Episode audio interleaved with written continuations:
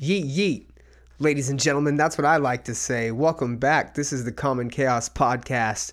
As always, here to provide you with that beautiful balance of chaos and order. I am your host with the most, Brian Kern, and I'm here to discuss my life, life itself, my perspectives on life. I'm here to talk about the good, the bad, all the ugly in between, the nuances to life, if you will. And this is the Common Chaos Podcast. I hope you guys are all doing fantastic. I have another great episode for you with my good friend Knives Monroe. But before that, let's get into the particulars. This episode, as always, is brought to you by Fight Back CBD. Fight Back CBD is Austin, Texas' fastest growing CBD company, and it was built independently by your boy, Justin McClenny. You want to hear more about it? Check out episode 59. You should already know about it. You guys get to save 20% off anything and everything through the CBD or uh, through the Fightback CBD website. Check it out, fightbackcbd.com. That promo code is chaos. It's going to save you 20%. He has uh, a wide array of CBD products. He's got the drops, he's got vape pens, he has uh, applicators, roll on applicators, he's got bath bombs. Um, he's all over the place. He my favorite product that he offers by far is the Fight Back CBD night version. Uh, it is mixed with lavender and uh, melatonin, and it puts your ass to sleep, baby. It is by far the best melatonin product I've ever taken. Um, I came home last night from a long day of work. It's the holiday season. I'm in the fucking sales business and I was nonstop for close to fucking 10 hours and just going ham. And this is coming off of you know, 12 hour days. It's just been madness. It's December. It's the holiday season, folks. And uh, my goal was to come home and hit the fucking hay and go to sleep. Be able to wake up early today so I could get at it. And I fucking first thing I did when I got home last night was took a drop or a little uh, tincture of um, the nighttime nighttime remedy. God, man, I, I got through like one and a half fights on the card. I started the fight card a little late and was watching it, and I got through one and a half fights and was out out, man. This thing, this fucking product is phenomenal. I can't talk enough about it. Uh, all his stuff is great. He's got flavor drops. Um, he works with the whole spectrum of uh, the CBD uh, cannabinoids, and he is uh, he gets all his stuff lab tested. You can check it all out on his website. And uh, you know, as always, he's given back to a to a cause. When you guys donate or when you guys purchase your products through fightbackcbd.com, portions of the proceeds go to uh, those individuals and families working on recovery that are in the process of addiction recovery uh, and rehab. Uh, he sponsors individuals that need help. He sponsors families that need help. He sponsors uh, everyday athletes. He has a great ambassador program, which your boy, yours truly, is a part of, which is why I get to help you guys get discounts on his products and why he gets to help several people on their journey of recovery. And uh, yeah, Justin is just all around fantastic guy. Check him out on Instagram, uh, Fightback CBD. And uh, yeah, don't forget to get yourself some. He's also got rash guards and t-shirts and other cool fun shit up on the website. So check it out, guys. Save some money, 20%. Promo code chaos. This episode is also brought to you by Phoenix Fit. It's America's fastest growing fitness company. Uh, they have supplements, they have apparel, they have fitness equipment. They are a gym. Their headquarters is based out of Utah. They are 100% manufactured and produced here in the good old US of A. They distribute worldwide. They themselves have a phenomenal program that gives back to communities. It is called the Live Free program. For every item purchased, through their website, phoenixfit.com. A gallon of water is donated to someone in need. Over 11 million people worldwide suffer from a lack of access to clean water and sanitation, and Phoenix Fit is doing their part in helping curve that. As a company, they've already donated over 600,000 gallons of fresh water to those in need. This podcast itself has been responsible for over a thousand of those gallons. Thank you guys for contributing to the website or uh, to the podcast and my website and to me and to fucking this little project that I'm doing. And I hope you guys get enjoyment out of it. And when you do so through Phoenix Fit, you know that they're giving back to a good cause. Um, yeah, they're phenomenal products, premium products too, man. These things aren't cheap, and you get to save 15% off of everything and anything through their website. And right now, they're doing uh, 12 days of Phoenix Fit Christmas, where they're giving away everything or uh, something every day. Um, and they do these giveaways pretty often. Normally, their giveaways are random, where every single purchase gets like a gift card, and it could be from Starbucks and or or uh, Amazon or whatever. But they do these uh, little giveaways all the time, and it's pretty cool because everything you order comes with this little free gift and uh, you know it's it's cool to see a company like that give back to their customers. You're seeing it a lot more in the business world, and that's something that Phoenix Fit has jumped on board with. And so their 12 days of Christmas, what that is, is every day they give away one item. And these items are big items. The first day was like a scooter, or no, it was an Apple Watch. Then they gave away one of those like uh, it's not a Rascal scooter, but it's one of those electronic scooters, like the three-wheeled ones. Uh, they gave away a uh, Theragun which is fucking awesome. If you guys don't have one, get a fucking Theragun if you're an athlete or something. Um, they gave away like $250 in cash. They gave away, I don't know, but they're on day seven. They're right smack dab in the middle of it. Um, they did a BOGO, a buy one, get one for a whole day on, I think, all supplements and so yeah, they're just doing a bunch of shit every single day. So that's cool, and you guys can take advantage of it. And as long as they're not doing another savings promotion, right? If as long as they're not doing like a BOGO or a forty percent off or fifty percent off promo, which they do all the time too, uh, then yeah, use the promo code Chaos FNX at checkout, and you guys will get uh, 15% off anything and everything your whole order. And I think anything over 125 bucks gets free shipping. Uh, they got gym bags, again, clothes, apparel, gym shorts. I live by their fucking gym shorts. I use them for jujitsu. I use them for strength and conditioning, for anything and everything. Um, yeah. That's it. PhoenixFit.com, ladies and gentlemen. Check them out. Give back to the Live Free program. And, uh, yeah, continue to uh, support the podcast. As always, if you guys can, please leave a review, subscribe. Uh, the YouTube channel is kicking off at the beginning of the year. I'm going to be having a. Uh, going to be doing like a, a, live stream inspired show and so yeah i'm going to be uh, really focusing in on trying to get people to leave reviews and uh, share the podcast get it get subscribed to it get people subscribed to it uh, you know share it with friends if you guys can and yeah, I appreciate all the love and support as always. CommonChaos.net for anything and everything about the podcast. As always, you're probably listening to it already on Stitcher or Spotify or Apple Podcasts or Google or something. And so make sure to follow it. Yeah, you can always find it there. The Instagram, as always, The Common Chaos. The Twitter is the same, The Common Chaos. And of Brian of Death for my personal Instagram and Twitter. This episode with Knives Monroe is another fucking great one. For those of you that don't know, me and Knives do a year end episode um, every year, and this was year number four. So, literally, I think every year since I've been doing the podcast, he's been on. And it's great. Uh, we actually have to do a part two. Uh, you know, I've got a couple of these longer podcasts that, um, you know, I'm bumping out with guests. Khalil's the my two most recent ones with Khalil Kennedy. I was able to just we were able to record a really long pad, podcast and split it up into two parts. But sometimes that's a little bit harder to digest. So me and Knives went in for like a solid two hours, and we're like, yo, we gotta we gotta we're gonna have to come back and do another one. So I'm gonna try to get him in here last week of the year.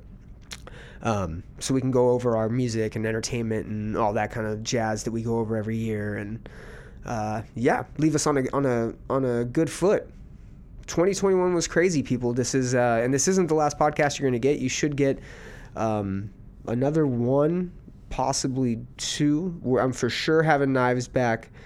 Uh, yeah, Khalil here shortly, and I have I have a couple more lined up. But uh, yeah, you guys are at least are getting a couple more for me before the end of the year. So stay tuned for that. Uh, I really hope you guys enjoyed this one. Check out Knives Monroe on uh, Instagram at Indie Darlings. Uh, he has created a website, indiedarlings.com. Check that out. And he's got a bunch of cool just items up there. And he has uh, TikTok and he does video production. He's a content creator. He's a film director. He's a man of all trades, and he has single handedly built himself two positions in two different companies. And he goes into details about that in this podcast. Uh, the theme of this podcast, as always with me and Knives, is just about how you can keep that fire going, how you can keep that momentum and that drive and that inspiration going.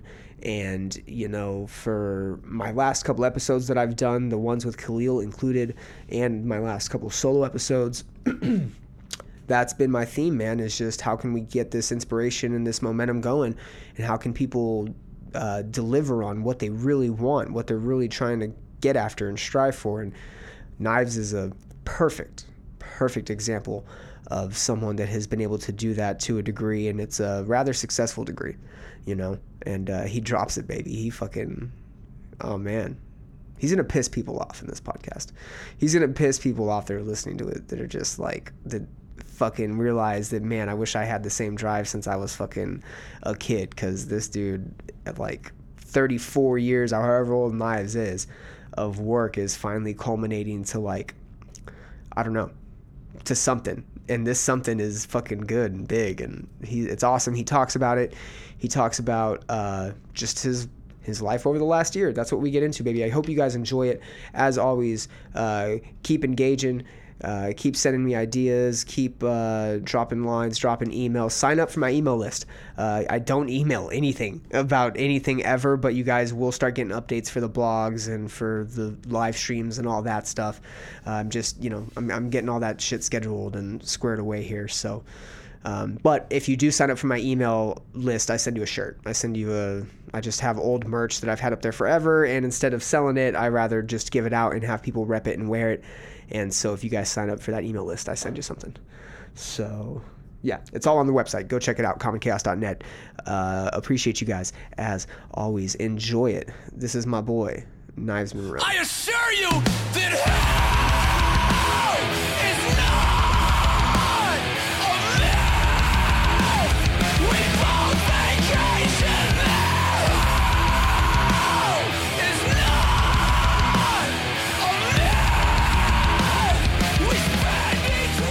say no more. Here we are, Knives Monroe, back for our year-end episode.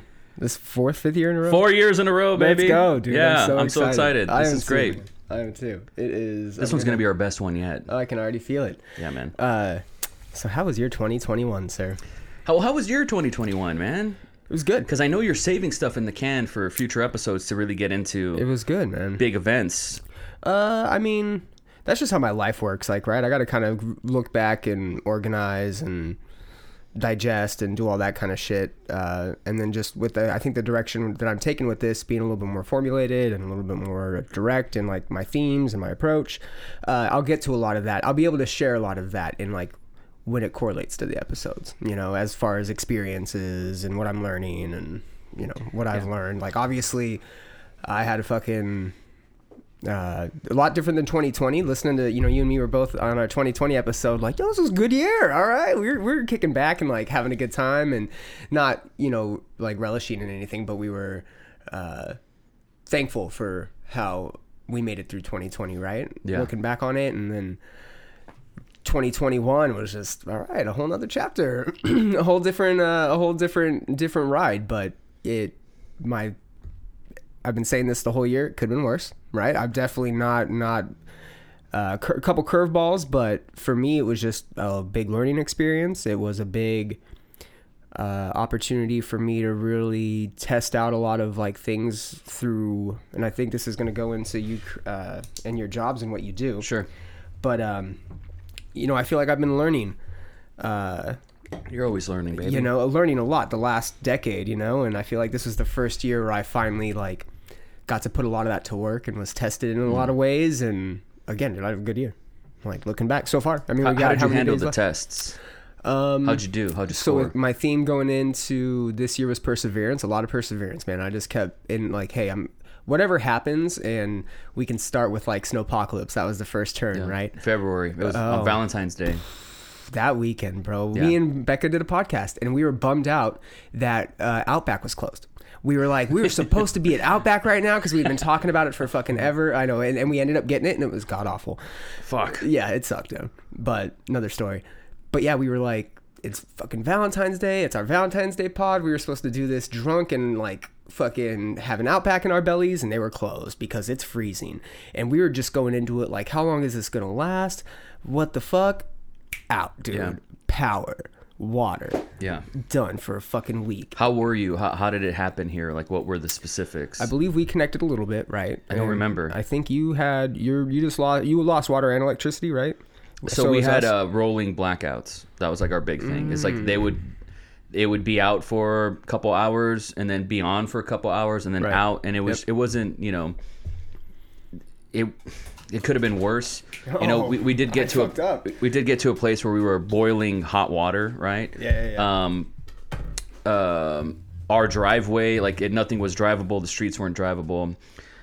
But at the same time, you know, I was looking at people online, and some people had it so terrible. So like they were making fires in their living room, like Okay, crazy oh shit. And so it made me feel like what you said earlier. It could be worse.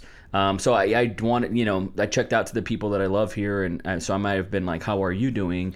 Um, if you needed water or anything, We you know. did. It was a brief thing like that, and uh, I think that's all people really could do at that time. You know, make sure that, and we talked about it after it happened. Like that really tested a lot of community values. I'm still shook from that. oh, dude, it's yeah trauma. You know, you're I, I gotta I, tell you, you, like, you we like, couldn't handle eight, 12 weeks of that. you were like snowpocalypse and i was like i fucking forgot because i blocked that out of my mind like it's getting cold now Mm-hmm. and i me and becca we have like our list and like we're we're we're already start we're stocking up on stuff we're already making sure that we're gonna be because we don't know but dude I, when I first moved out here, and for those of you that are like maybe a little unaware, we live in Austin, Texas, and it snowed and basically froze for two weeks here, like in February. And it Texas obviously isn't prepared for that, and it fucked a bunch of shit up, and you probably know that.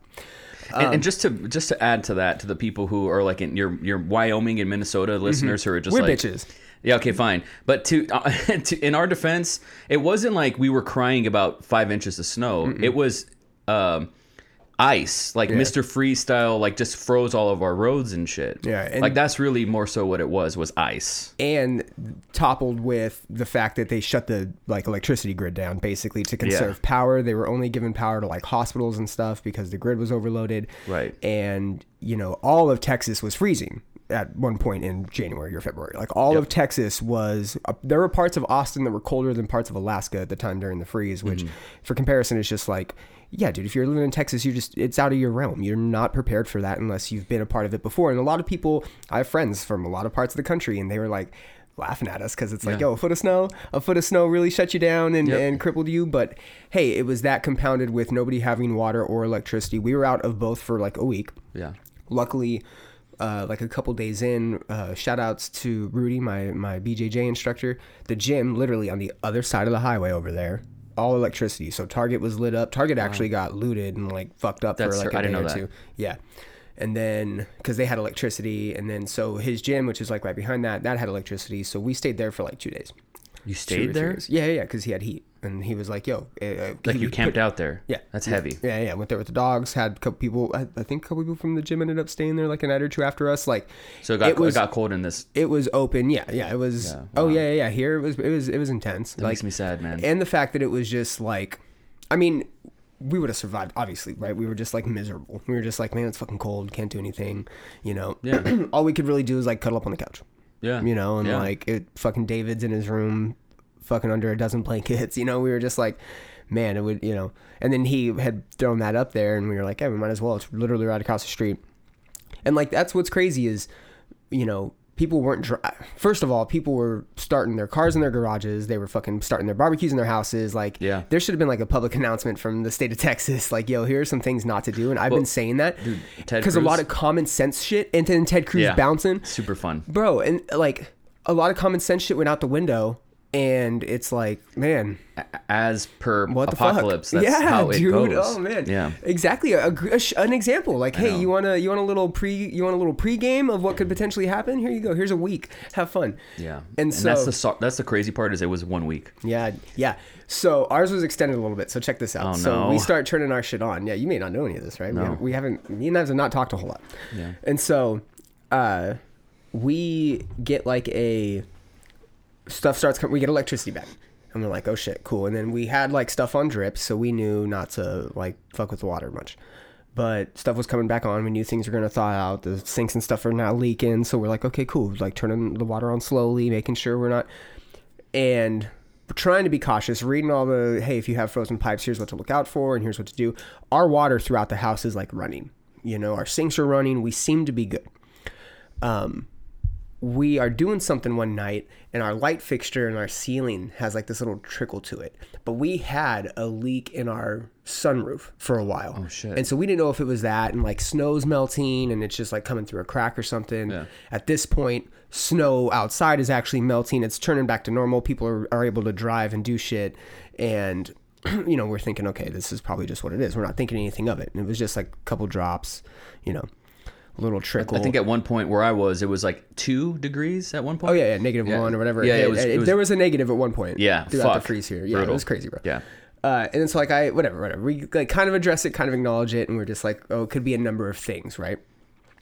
So the next day, we're like doing laundry, like trying to get shit going, right, and like getting stuff together. And so like we're we're planning, and we're like, okay, here's like a couple things we're gonna do. We're cleaning the house a little bit, and we start laundry, and we were gonna go see if there was any place open to like grab food because we hadn't had food in a couple of days, right, or whatever. We were we're eating box, we're eating out of the cereal box and shit at this point. Like, hey, we got to go get food now that places are open. No places been open had been open for a couple of days. I think this is Friday, and stuff opened up on like that Thursday. So it's like the second day of things being open. We were, we were gonna go out and adventure, right, and see what was up and I'm like, hey, I'm gonna go walk the dogs real quick, just like to the park, get them out, get that that shit going, and I'm out for like five or ten minutes, and I'm walking around the block to come back, and I hear Becca going, Brian, babe, just yelling at the top of her lungs. And I'm like, what the fuck? Oh so I run from like a block away, I'm running. I see water just shooting out of our fucking roof. And I'm like, what the fuck? I go inside. Our ceiling in the kitchen, water just No. gushing out of the ceiling. No. And I'm like, what the fuck? And we don't have a water key. And so I'm like, I go to my neighbor's house. I was like, I need a water key. I've got to shut my water off. Do you, do you know anything? And he's like, our other dude does. Let me go get them. You go back and look for the main, right? And I'm like, okay. So I run over here, find it in the front yard, and I'm digging, dude. And it's buried. I'm fucking digging. Finally, our neighbor with a water key comes over. It's like 10, 15 minutes. We get the water off. Our entire ceiling in the kitchen is just, I'll, I'll show you pictures and shit. Yeah. I can't believe that. It was madness. Yeah, yeah. yeah. And so, thank, thankfully for work, they put us up in a hotel. Like we were good for like a week following, and they were even doing that for people in the freeze. They were like, "Hey, if you don't have this or you're super inconvenienced, we have a hotel we're working with. We'll put you up for however long you need." That's there gotta were- feel nice. It, dude, saving grace, right? Just the just the, the whether if you accepted it or not. Just Mm-hmm. thank you for even asking. The acknowledgement, right? Right. Um, shouts to T-Mobile. Um, so I took them up on that after that, right? I was like, "Hey, does this count?" And they were like, "Yeah." Fucking, here's your fucking thing. Of Two weeks, whatever you need. Let us know if you need the extension. We were like, like, okay, awesome. Wow. And so we go there, and I get COVID while we're there. Motherfucker, we're there. dude. So my freeze turned into like a month of a month of just nonsense, you know. Then Becker got COVID, and then yeah. So our our snow apocalypse was like a true. You didn't do an episode about this. beginning. Oh, I absolutely did. Absolutely. Did. Which one? Yeah, uh, like in the beginning of the year. Yeah, they're in there. They're in. Yeah. What was it called? Yeah. Um, I mean, there's a couple. There's one called Mesopotamia where I just Oh, kinda, that's the one like I, I six- decided to not hear. There's like a well, that just kind of recaps like the year going into like the summer a little bit. Like, oh, Fuck. hey. Okay, th- that's the one I was like, that title's weird. I'm not gonna hear that. I'm gonna hear the pro- the procrastination one because I fuck with that. Uh, it might have not been Mesopotamia. Anyways, yeah, they're. Anyways, yeah, we can- dude, and- my dude, heart goes out to you, man. I'm, I'm so sorry. Fuck. no, that hey, that dude. sucks, dick. But my point, like, I was, 2021. dude, it was, and you know, thankfully, I was. What was weird is we hadn't felt this, like, and and look, I'm not gonna go through this laundry list of all the bullshit that happened in 2021. Oh yeah, because there was a lot. But I will say that in, in after 2020 was over, it was like piss off 2020 collectively from the United States, and then the oh, well, insurrection happened in January, and it was like cool beans, and then the snowpocalypse happened in February, and it's like, well, the nightmare never ends, so you never felt like 2021. Like be different than 2020 for a while there, like the first quarter. You know, not not that this is the same at all. Your nightmare is way worse, but getting fired in March was just like, cool. The vibes of 2020 are the, the shadow is still looming, and you know, and I was like, what am I gonna? thanks. So yours did carry into March. I mean, yeah, Yeah, I did a little. You know, and that's but an even then, it, it's still it. golden handcuffs to me because I'm like, none of my family's died of cancer. Like that's usually my go-to is like, I don't have cancer. I don't have got a see my tumor in my family testicles. and my friends more this year than I have over the last like You have? two or three years collectively. Yeah, because I went home a couple times. Oh, but you mean in California? Yeah. yeah Okay, yeah, yeah, yeah. Yeah, because this I think, you know, uh, How does that feel for your heart? oh, it was great, dude. Needed it. Necessary. Yeah. Necessary. You know. Yeah. Um, and for like, and this going back to I'm happy we were able to touch on this because I, I didn't I wasn't gonna I was gonna leave this off the table because I was like in 2020 before we did our sort of end of the year um, we had one with Trent Mm-hmm. that never aired you know and so that was kind of a shit show I don't even remember why but it was just sort of like I think we just focused on the negative of 2020, and how couldn't you? And maybe we kind of. I look at that as like, as as an actor, you got a bad takeout. Yeah, you got yeah, the bad yeah, takeout. That's fine. Next take, right? Yeah. Um, and then we did ours, and we kind of touched on it. How could you not? 2020. Um, and I didn't want to do that this year, but to me, it's like that's part of this year, though. What? It's The- inextricably tied to like the first quarter being Oh, yeah. fucking nuts. Oh, dude, and I mean, not it, it was nuts in a way that everybody I think had that. You said the U.S. I think it was the world. Everybody had that. Fuck, 2020 is except for China because they got a different New Year. But they were just like, yo, 2020 cannot come to an end like quick enough. Like we just, it was like that collective. Turning of the page that everybody needed, but then yeah, dude, you had some crazy shit a weekend, and it was just like, hmm, maybe the turn of the page isn't a yearly thing. Maybe it's now like a, you know, I got what I really Well, there's something into. you said on one of your pods about kind of seasonal, right? dude. I've getting I've getting into changing I fuck with I've been seasons, fucking with that for a, for a minute. Yeah, I don't know what it is, dude, and I don't know what even to call it. I haven't really looked. I haven't really looked or There's- searched, but I don't know if there's like an actual like, yeah, that's a legitimate thing. Going with the seasons is like a way of living life. But I feel like wintertime, I want to get fat and like I do want to bulk up. You know, I've been Yeah. lifting a shit ton lately. I'm happy like, to hear that. The fucking beard. You look like- good, dude. Yeah, dude. I and not being able to work out because his fucking ankle is like Super fun. terrible, right? But going back to the years, yeah, man. I Does, think a lot Becca of people fuck with uh, like uh, I don't know what what is it horoscopes and shit like that, like Yeah, yeah, Aquarius and all astrology that and shit, astrology. Yeah. I, I heard Neil deGrasse Tyson, who's pretty smart. Yeah. I heard him say that you know all that's bullshit, right? But like there is something to like a baby. Historically speaking, there is something to like a baby who's born in the summer Yep. versus and, and their personality and what comes from like being in the summer of that season versus a baby that's born in the winter and what comes from their personality from like the first four months of their development, right? I don't want to. I don't. So wanna, there is something to like be, wherever you are around the world, where you're born, and the seasons that are around that, and like the first couple of months of your development, how that could impact how summer babies collectively feel a certain way, and winter babies and uh, spring babies all have certain personality consistencies. He, he Neil deGrasse Tyson mentioned that, and I'm like, well, there's something to Listen, that. I don't. I don't. I'm not gonna take this episode down that rabbit hole. Okay. But I'm not. I'm not. But what I, I to sum it up, with the way that the universe is, gravity and magnetization and Yes. all this shit and energy and like the stars and like, bro, what did they? They did this shit back before there was like hard sciences. You know, I don't know how. Mm-hmm, But seasons, seasons, however, Season, no, but uh, the whole circuit, but it's it all is Polarities. Relative. It's all relative because the way the Earth rotates Yes. and yeah, dude, the poles, Sure. it's all relative. Sure. And so there's something to it. I don't know what it is. but think about I don't know what it think is. about There's something our- to knowing where the fucking stars are and how to tell and the shape and the and the, our biology, distance. I think you know we should bulk up during the it winter, right? I don't know what it is. I just think something to it. th- think about like I always think about because it's always a battle with my genes in a way, like Mm-hmm. my mental health. Like fuck, I have this ancestry. One thing that came, came out this year, I started going to therapy for the first time. Oh, fucking congratulations! Thank you, sir. man. And it's pretty neat, and I can now afford it. God damn, is that gate kept? But um, and it's really this battle of like, man, I'm the first person in my family tree to ever go to therapy, first male, Okay. probably first person. Yeah. and it's like the generational trauma like I, I really think about that and there's something to it and especially you know i've looked at my ancestry.com shit and i see it's it's mexico like borderland. That's basically where i come from. And then there's european like colonizer like spanish portuguese french shit. And i'm like you have that in your blood that's gonna do something to you. That's gonna be passed on right?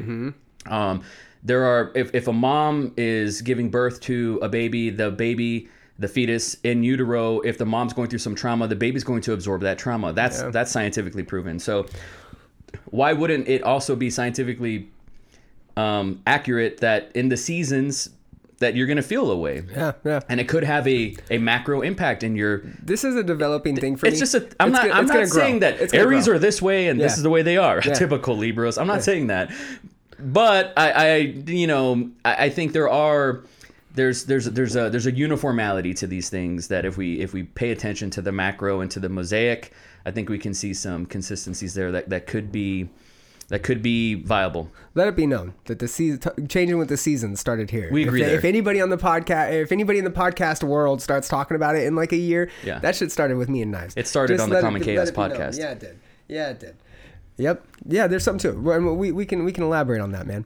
Uh, you you how did you get out of the the first quarter of the year and when you're like okay i'm out of the shit did that ever happen oh, man, he's interviewing me on my own show. Uh, What's yeah, it did, 2021? yeah, we're did, gonna man. talk about Donda later. Uh, yeah, we are. Yeah, are. you know, like the the listeners know that. Um, I just yeah, dude. I, I I paced myself. You know, when I was sick, I was like, okay, how can I make sure that I get better? How was COVID?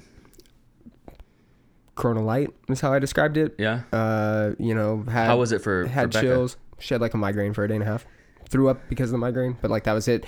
Never ran a fever. I did. I woke up with like chills and sweats. Did you ever get? I'm sorry for asking you, putting on the spot. Did you ever get uh, vaxxed? Yeah. Okay. Uh, uh, And, and did you get it? Did you get COVID before you got vaxxed, or at, and you still got COVID? no, no, no. I got COVID before I got vaxxed. Oh, that's that's right. Okay, so so you wouldn't have known how it would have felt if you got it pre-vaxxed. Like maybe it just would have been like nothing at all, because it seemed like it didn't kick your ass. Um, I mean, There was a while, like it, let's just say April of 2020, where we were like, it's a death sentence. Like we don't know what So it he- here- it's the China thing. I mean, I wasn't. I wasn't thinking I was gonna die, right? But Yeah. once I was okay, so I'll give you that little brief. Uh, I was waking up at the hotel like two days in a row with like really bad sweats, and like it's hotel temperature shit, right? And I had ran like my first day that I really got to like my first week during the freeze and all that shit that I really got to like work out was while we were at the hotel. It was just like a lot of tr- like moving back and forth, but I had a couple of days off in a row, so I was like, well, I'll be able to work out. I'll do jujitsu. The gyms are open. You know, I'll get like a workout in. And on a Monday, I like ran, did like a couple mile run downtown because I was down there, and woke up the next day in like sweats. Wasn't feeling the, the worst, but I was like sweats and like "Hmm, that's weird. Maybe it's the temperature. Not feeling anything. Kind of uh, later in the day, feeling kind of tired. Had that feeling for like two days. Friday morning, I wake up 99 point something degree fever. And I'm like, shit, all right. So I text my work and he's like, yo, yep, stay home, do your thing. And by this time, I've already had like, oh, no, no, no, no, no. So this is Friday. The Thursday before is the first day we had power back on here Mm-hmm. because the people were coming to the house and doing shit and cleaning mm-hmm. and stuff and, or not, but repairing all the shit, right? And all they had done is like plug the electricity in and like tarped the hole. So we were coming back into like still kind of a mess, but we were at least be able to come into the house and have like the dogs and shit here. You know, we we had actually had the dogs here for like a day or two with no nothing, but we were able to. It was days where we were off, so we were able to come home and do shit. But when we were at the hotel, we had them there for a bit, right? And so it's the first day we actually get to come back to the house, and I'm like, well, I'm gonna I'm gonna make some food that we have. And so I feed the dogs and I'm doing stuff and I decide to make bacon. And so I'm like fucking just in the kitchen, like doing my thing. And it fucking like a sliding door or so I don't know, I don't know really how to describe it. And I was like, I can't smell the bacon. And I fucking put the pan up under my nose. Nothing. dude. oh no, Nothing. It was like someone took it that's and like, the most pungent thing. I made bacon this away. morning. Someone put it in my nose and dragged it away from me. And like the smell went with it. And I was like, that is fucking weird. And I went for another whiff, didn't get it. And I was like, oh no. And I'm like, I tell Becca, and she's like, well, For the listeners, like what Brian's describing visually to me is like as if the rug got taken out of Yes. scent Yeah, yeah, from yeah. underneath Yeah, yeah. him. It's like- like- it got sucked out the window. think of a cartoon and the smell trail follows. Yes. Like it just, it left and I couldn't smell it again. And so uh, I fucking, I'm like, oh man. So the next day I wake up 99 some fever. and I was like, I'm getting tested. So like I tell my work, I'm like, yo, I'm getting tested. Uh, I thought it was allergies, you know, March. Sure. Right, and like beginning of March, whatever. I'm running. I'm, I'm thinking like throughout the week it's not, but now I don't have smell, and now I got a 99 degree fever. It's I've got something. I go and I get tested. We're coming home that day, and I remember sitting down and going, if I don't have COVID, I've got something. Something's wrong. Like at this point, I'm like, you know, never threw up, never broke the ni- the hundred degree fever, 99 degree fever, whatever. But something's wrong at this point. I'm like clammy, achy, stomach's fucked up. I'm on the toilet every couple minutes. It's bad. Yeah. Oh shit! It did kick your ass. Yeah, yeah. But I'm not, you know, I just, I'm not like wishing I was dead, you know, but I'm like, this sucks, dude. Like, Yeah. this is COVID or it's something. Like, I got the flu. I have something. Yeah. Sure enough, comes back positive. I'm like, cool. Pedialyte, water, and I'm just in bed. Like, In bed here or over there? here, here. Yeah. No, yeah, because we're at home, right? But it's, it is like the first couple days that we're back at the house. and see. like, so I'm just like blanketed up. She's fucking in the living room for like a day and a half, right? And then I'm like, yo, I'm emerging. like, I think I've had this thing already for like a week and a half because I've had from Monday to Friday feeling like shit. I got tested on Saturday, you know, oh. achy or whatever. Saturday was probably the worst day, Saturday, Sunday. And then like just got increasingly better after that. Just staying hydrated, making sure that, you know, I'm like moving my body. I was really tired. I took a nap like every day Fuck, like dude. midday. I was tired, but that was about it. And then I think after I so I got tested on Saturday. I did the ten days where like no, I just stayed at home for ten days, no contact kind of thing. That's terrible. Yeah, and so like going back, I made sure I waited the ten days from the test and thinking I had it for trying to do that math right. And I was Yeah, just yeah. like, all right, well, did I you, mean, ever, did you take, take a test and then get negative? uh, no, Oh, okay. You were just like it's out. yeah, that felt good. Yeah, poop was solid. I, I feel like all right, my body's back to normal. Like Yeah, you know. I can kind of tell, right? I mean, and I was really good on vitamins throughout 2020. I made sure I stayed good on vitamins, eating good, but you know, the freeze. I think I got it when we went to. Um, we did go out one night or one day during the freeze when just like gas stations were open. Yeah. and you had to like walk there. And so we like we happened to drive because we have four wheel drive on one of the cars, and we like parked and then fucking like traversed, you know, to this fucking gas station that was open. And there was like 60 people inside, all wearing masks and shit, but it's shoulder to shoulder, right? People are buying hot dogs, chips, like, and we're just grabbing waters, whatever, you know, we are grabbing shit to try to eat or whatever. But we also know we're like, fuck, dude, it's the freeze, it's the fucking COVID. It's like, Yeah. so I'm pretty sure I got it like there. Because other than that, I hadn't been around people. We were in the freeze, locked up here, Yeah. or I was at the hotel, but I was at the hotel for two days before showing symptoms. I don't think I got it there, right? If we're doing that, doesn't it take a while to set in? I, I think I got it at that little gas station adventure we took.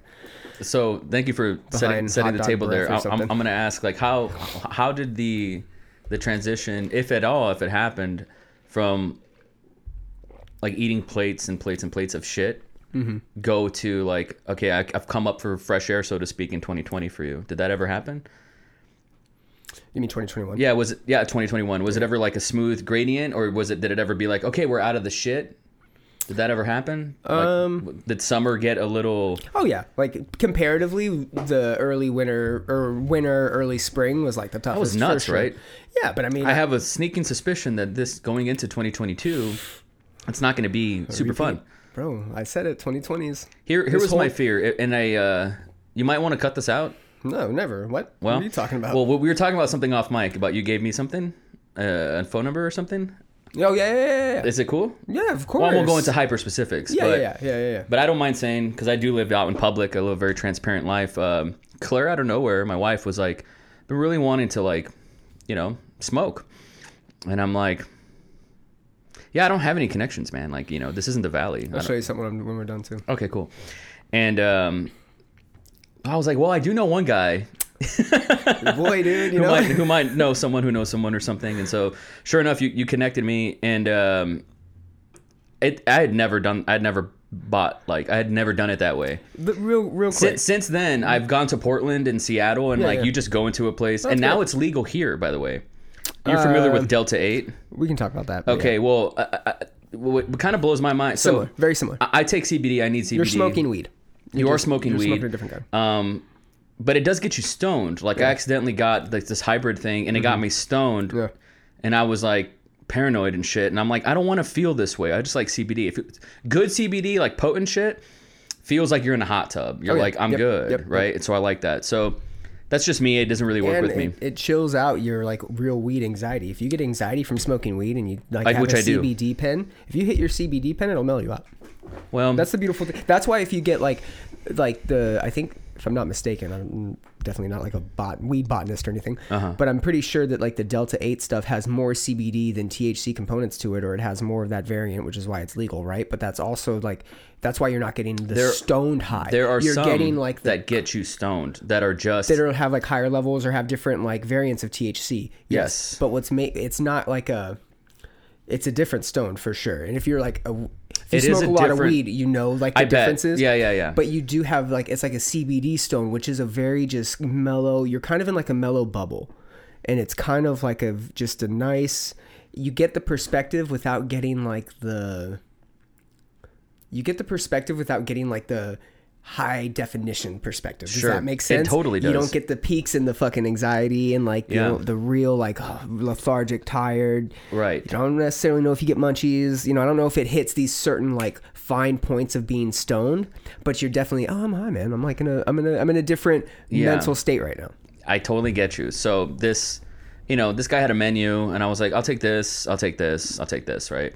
And um, snowpocalypse happened. Yeah, it did. And so it's like, well, we have two this, days later. We have this stuff, yeah. and so I'm like, I ain't gonna let this go to Oh, waste, it right? at the end of the world. So so Claire and I, uh, and, and you know, smoked out, and I had doom apocalyptic, like terrible.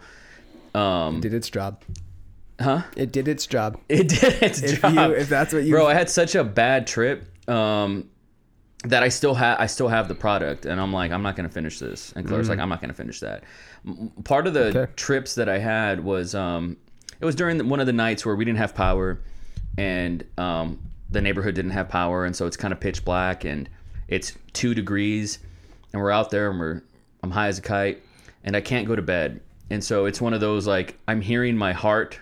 And In your ears and I'm and hearing shit? my bra- breathing, and I'm like, I'm gonna stop breathing and die tonight. Like it was one of those things. Mm. But I had a thought of uh, here's the thought that I had, the scary thought, and this is really, and I feel it's so bad.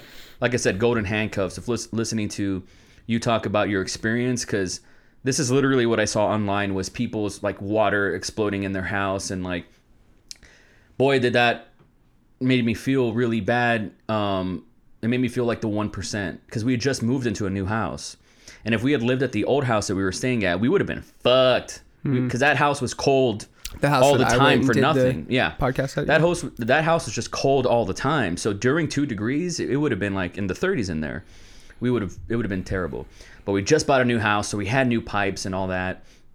And uh, other than just not being able to work and really rationing out our food and everything, but we were also really lucky. Um, I got I got to grocery shop the Friday before the weekend this happened, so we were like stocked up. Yeah, yeah. we were really lucky. Um, but the worst part of, for, for me was a bad trip that I had, where I thought, if this thing, for example, went on for eight to twelve weeks, not only would you start watching your friends die on social media, which is like you would have to be the only escape you would have is in this um simul not simulation but you know essentially in this world of watching people die on social media that's fucked up.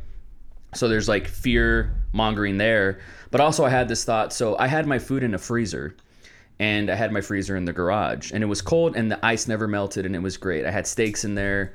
We were great. But i thought if someone just opens my garage and steals my food we're fucked.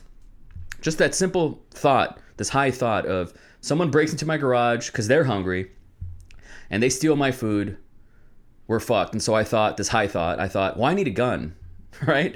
And I'm like, if these pe- if if people come and there's and they have five guns on me, they're taking my food. They could take my kids and there's nothing I could do. Like I'm just like we're we're just eight weeks of this kind of solidarity for for it getting Ma- Mad Max. Did you get a gun? Um. Well, well, so Claire is like terrified of me getting a gun because she's terrified that I'll kill myself. Oh God, Yeah, and so is that an actual? that, that- that's a legitimate fear. Yeah, that's a legitimate fear. And sadly, and I hate saying this on the pod because it's not really my thing to say, but Oh. uh, but going back to 2011, 2021, she had a, a friend of hers who played jujitsu, and you might maybe you may have heard of this actually. He was a purple belt. Did you pa- say played jujitsu? uh, I'm sorry, roll jujitsu. I apologize. Played jujitsu.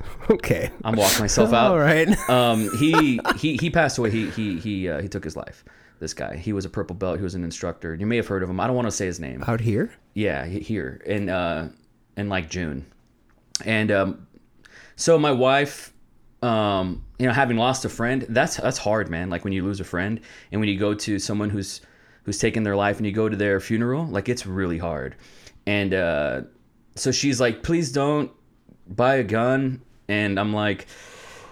But I am terrified of the apocalypse, you know. Dude, that's a trip that I mean, we don't have to go into it, but that's a trip that that's a general concern that you have. And you know, I did buy a gun, but bought it eh, last year, and have since like this is not where I saw this episode going. gone down that rabbit hole. But I mean, dude, I, I definitely thought that. Like, Thought man, that of suicidal thoughts. Uh, well, of course. I mean, I think anybody Yeah. who's struggled in life has probably crossed that bridge I've once or had twice. suicidal thoughts since 13. Yeah, it's Yeah. weird. Yeah, yeah, And at this point, it's not like, oh, I, it'd be such a happier place if I was dead. Now it's more so just like, what's death? Like, and we've talked about that. Like, death is an, an inevitable thing. Mm-hmm. Yeah. And uh, I mean, I did mushrooms for the first time this year. So you getting first time? for the first time ever. So you getting stoned for the first time. There's a lot of a lot of uh, Well, that Oh, wasn't me getting stoned for the first time. Oh, oh, Yeah, yeah, oh, yeah. My bad. I, to be I fair, thought- I, I did drop acid in 2013. oh. okay. What is what is your stance? I know I know that you got the Drug free, right on my knuckles. Yeah, but what is your stance? What's there? funny is so like I come from a line of going back to generational trauma. I come from a line of drug dealers. Like my father was a drug dealer, Right. convicted felon, did his time. My grandpa as well, convicted felon, did his time. Got caught crossing stuff across the border. And who knows what generations beyond them? I, Right. if if I knew of my great greats, something tells me they dabbled right. Um, so getting drug free tattooed on my knuckles, growing up in the valley in South Texas where you know the cartel is like walking distance like it was really my act of like punk rock like fuck you That makes sense. and then shortly thereafter, people were like, "Well, you know, caffeine is a drug." Oh, yeah, and it's like cool. Drug free, such a broad. Yeah, yeah. Yeah, I'm like, great, like so, so great. I'm a hypocrite, right? Um, but still, what's crazy is like, you know, and I've had this conversation with my son because he'll be like, I can smell. He's 16.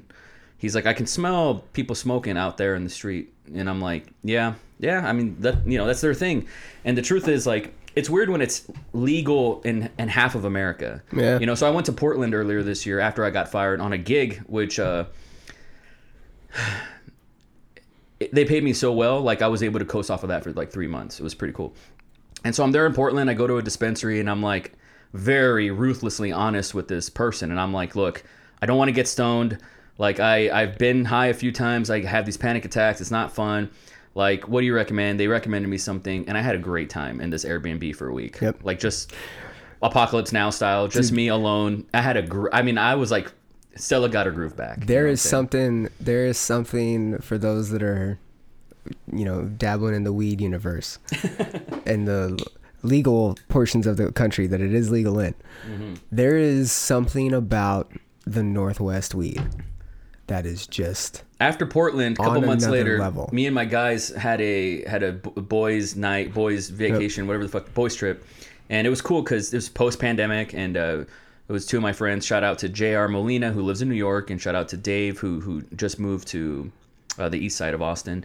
Uh, we went to Seattle for a week, and that was like a gay old time. I had like the time of my life. Like I didn't have work to think about. Mm-hmm. Yep. It was cool. Um, and so. There's also dispensaries there in mm, Seattle, yeah, and, there is. and, and it's that's where me and me and Becca lost our minds, and Yeah. that was like our first real trip. so you know what's up. in Seattle. Oh, dude, she she panicked. Oh man, was- in Seattle, She, she was good. Oh no, we were hor- we were out of our minds, dude. Oh. and it was like our first. We had only been together a couple months. We'd only been together a couple months, and we were out there visiting her sister. And we got an Airbnb, and of course hit a dispensary, and like Yeah. it was fine. We smoked half of a joint, and So it wasn't even an edible. no, no, it was half a joint. Oh. and like on because we were at a at a like an apartment that had like a rooftop little lounge area, so we went up there, smoked a little bit, went back in and started watching some TV. And I'm panicking in my head. I'm going, this is bad. I'm I'm not coming back from this. This is bad. But I'm trying not to freak out because it's our like first getaway together, you know, whatever. And so we're just like kind of laying in bed. It did its job. And I'm like rubbing, yep. I'm like rubbing her leg, and we're just kind of like whatever. She gets up and starts pacing, and I was Oh. like, "Are you okay?" And she's like, "No, I'm not." And I was like, "Oh, thank God."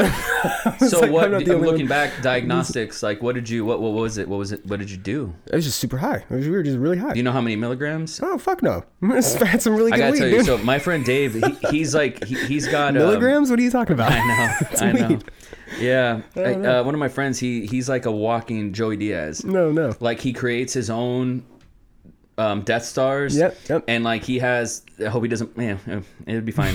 But he has these things called Dave specials, where it's like he'll create a s'more, Yep. Mm-hmm. and then there's like a fried Oreo in there that's an edible, but like the the white glaze of it is like mushroom. I don't know what, and it's Oh, yeah. like. One bite for an average person, they're out, and Mm-hmm. him, he's like, I have three of them. Like it's, he's a he's a monster, right? So I we- buddy that sells sticks of butter. And I'm just like, Oh, oh, no. man, what do I do here? Do I just toast up every morning? it's a it's a whole new world, man. And um, what's strange is like in Texas, you know, I told my son, I'm like, dude, you're going like. All I can say is just be responsible. Like Yeah, I, yeah. I, I honestly feel the same um, concern, the level of concern that I would have if you were to drink a six pack as you would to smoke a joint. Like to me, I'm like, which one's gonna feel groovier? Let's be real, right? so, yeah. and there's going to be cool people that are, you're gonna want to vibe with, and Mm-hmm. and so it's kind of like just be responsible, man, and be honest Yeah. with me is all I can ask for. Yeah. Whereas my mom was like, "Don't do it; it's the devil" type thing, Yeah. and it's like whatever. So so much has changed just in a generation, but you know, so like to answer your question, like it's so nuanced now. Yeah. It's just so nuanced. Like, is it a matter of legality? I mean, I just chugged a fucking big ass Red Bull that has three cups of coffee worth of caffeine. I drink coffee every day. I'm, I'm a I'm a hipster Yeah. nitro cold brew guy. let's like, you know get what I mean? Like, I I love caffeine. We're in our thirties. you know, there was this Rogan clip. I didn't see the whole thing. Um, Oh, where it's man. like this guy went like three months off of caffeine, and he realized, oh shit, this is the craziest. The drug. neurologist. Yes, yes, yes. And so I was like, I couldn't go a month without it. And why would you even want to? Is the way and, and like a junkie, you know. I'm saying this out loud, and I'm like, I'm I'm a junkie here. But uh, so to answer your question, to me, it's more about like there are bad. It's really like if only I had enough fingers to get like anti-drug dealer person on my knuckles is what I would have really got. That's more the intent. Is like fuck my family. Like I changed my name legally, and so did Kanye West. I changed my name legally because I didn't want my father's name because I didn't want that lineage. Like I was like fuck, fuck you. I'm not. I'm not gonna. I'm not. Drug dealers are lame. Well, when they're related to. you. And now, and you know, and there's like that James Franco Pineapple Express, like affable drug dealer trope, which is like fine. Um, I know this is a general statement, but like I'm talking about like borderland cartel shit, Yeah. Sicario shit, where it's like that's not cool. Yeah, yeah. It's really not cool. Um, so I'm really more anti that. Um, but I don't drink, and this goes back to like uh, depression and whatever I may have. I'm terrified to to know. Um, but it's obvious, you know, like there might be like a bipolar thing there because I have episodes and now I'm getting this vocabulary to know what's going on with me. All that to say that I know drugs and alcohol would exacerbate that because there is there's my family, like the males in my f- bloodline, are incredibly unwell, and they're all alcoholics, you know. Um, or they dried up in, in prison and they're better now. That's just the truth. But that's what it took. So it's it's uh, it's incredibly nuanced. But I was there's nothing better. I'll say this: if I know where I'm going to be for the next 24 hours, and if I know I'm in a safe space, and I'm with homies that I love, and I know that I'm going to be safe, where we're going to go back and watch movies at the fucking hotel or Airbnb or time. whatever, and I know I'm I know where I'm going to be, and I can text Claire and say, hey. I'm gonna go on this cruise, so to speak, and just so you know, I'm good and it's all love, then I, I honestly think that's the best situation to like smoke and and go and go and sail away. A little responsibility, God yeah, but it. that's but- all it is. but that that those opportunities never happen. Like they're so few and far in between for Yeah. me. But if it does happen, like I ain't gonna get stoned with my with my kids at the house. Yeah, That's yeah, just yeah. never gonna happen. Like. You know, you hear Rogan say like it makes him more lovable, and he's like, "I want to hug people," and good for you, bro. You need that, right? I'm already that's my baseline. I'm already that way. Yeah, yeah, yeah. Um, I don't need to question my mortality and think about seeing people die on social media in front of my eyes, and think about people ransacking my garage and like taking my meat, and it's like I don't have a gun, and I can't have a gun because my mental health is all insane, you know, which is which is valid. Um, I get that. I I, I am um there is truth to that, man. Like I have to look into like a some other sort of weapon. Like who's gonna kill themselves with a bow and arrow? I'm not sure you could. You I don't could. know if that's po- No, no, no. I think you could. I mean, if you're taking the arrow and like jabbing your jugular, yeah. true. but you- wow, I didn't I don't think you're that. bowing and arrowing yourself, bro. I don't think there's distance on I've seen too many Marvel movies. I guess you're right, but um, you know, I, I need to look into other weapons. Um, but I, I just think uh, I'm too. I'm I'm like, I just came out of a bad episode uh, a couple weeks ago. It was pretty. I don't know what was going on with me. Um, and if I had Hmm. wanna- another, if I had another day or 36 hours in that episode, having a gun in my house probably wouldn't have been a good idea. I really do think that. All right. That's when the podcast takes the turn. But I'm happy you have one, and I think it's like Uh, if, if, if you if you can, um, you know, if you're in a good space where you can yield that responsibly, then I think that's I'm all about exercising that right. I really am. Um, cool. Back to what we were just talking about. Yes. Where do you want to go? Um, you know, man, I, I, there's a lot to unpack with with what you just said, and I want to do to- right by you and make sure that we honor the premise to- of this episode. I know you do. And I do. That's why. No, I that's, just like, you know- why I like, and I, I see where we're going, and I I want to. this is why I love the common chaos. God damn, there's so many roads to go down, but the biggest one is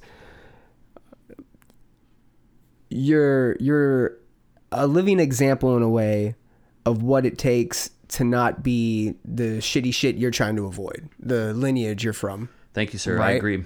And you work hard at that. You know, you've definitely Uh, if people were just to listen to you on here, they would hear the the perseverance you've had to, uh, you know, that you've you, that you've shown, the uh, hard times you've had to endure, and the obstacles you've overcome. Right? Sure.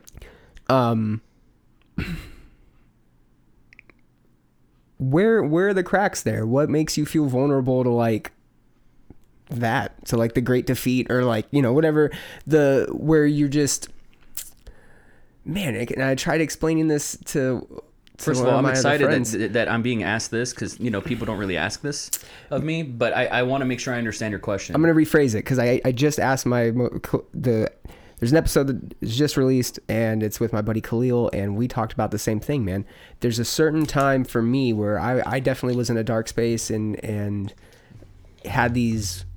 What am I gonna be? What, uh, probably nothing, man. You know, and I, from time to time they teeter in my head, you know. But I'm at a point now in my life where I think I have compiled enough like experience and insight to not let that get the better of me. And when I do get tested or I get those thoughts of like you're failing or you're falling behind or your your relationship's crumbling or something's fucking going wrong. Yeah. I have at least the ability now to like reel myself in and give myself perspective and like hopefully in my own acknowledge the self-destructive traits. Hopefully I can acknowledge the mishaps that, you know, have taken place that I need to correct or maybe my lack of discipline or accountability, whatever it is. Hopefully I'm in a spot now where I can catch those things quick enough and rely on myself and be resilient, I guess. I think that's why you work so hard too. Yeah, because At- I've been at, in at your shitty spots. equilibrium, at your consciousness, at being able to identify the problem, at seeing all the layers. I see I see that fight within you too. At what point do you think you couldn't win a fight, Knives?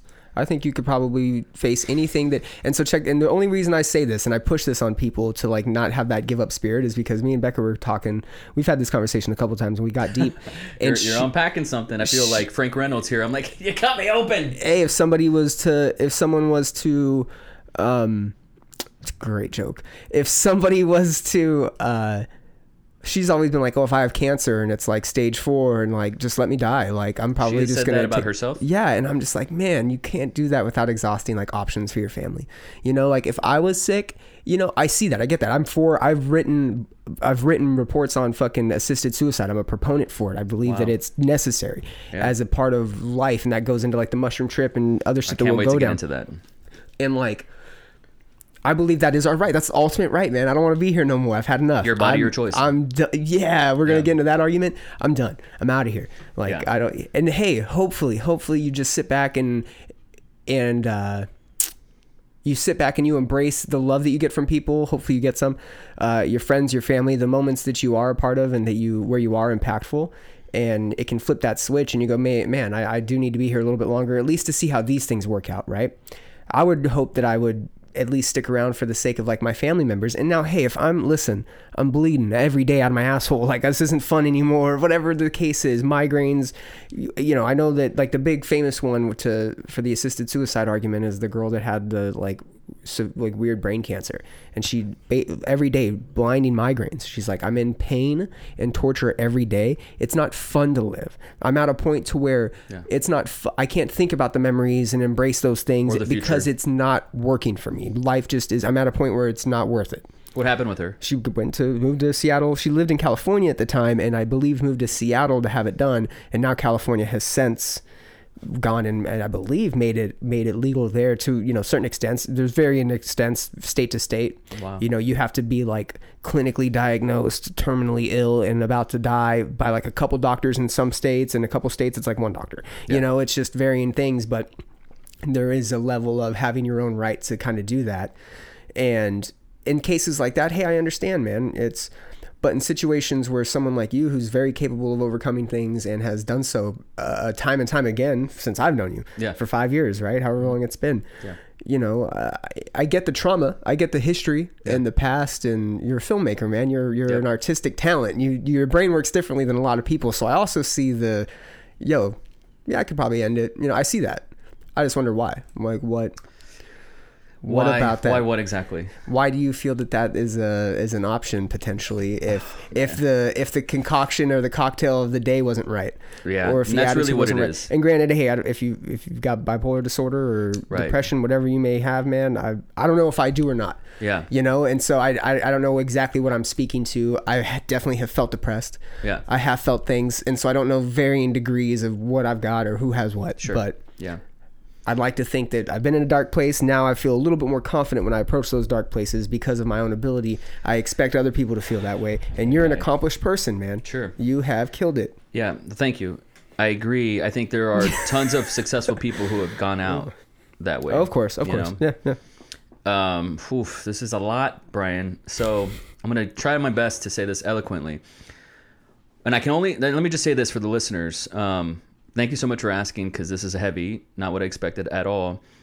I think if you were to ask me a week ago, two weeks ago, six weeks ago, I'd probably have a different answer each time. But for right now, um, let me say this. This is my experience. Like i'm not an ambassador on mental health and i don't want to carry the weight of like speaking for everybody. I'm not that guy. Like imagine if i was black and you want me to talk about black lives matter. Like i'm not an ambassador for that. Right. i'm just one person right? So there's that.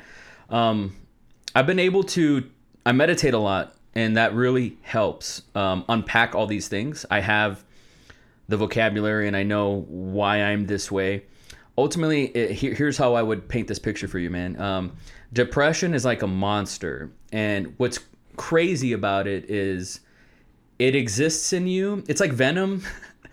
you know, like they're one, they're they them, mm-hmm. and depression is like that. And it's hard because I'll say this, and I learned this in 2013 when I dropped acid. I heard the real me, not the ego me, and I'm like the ego me runs this shit. But the real me is the guy I love, and he's a guy worth living for, and he's a guy worth staying for, and he's a guy this this pure childish little artistic spirit, like this, this little small candlelight that I love. That is me. That's the essence of who Knives, what you think Knives is. But the ego only wants to be fed and like look at me. And depression is a lot like that where it's this dark figure.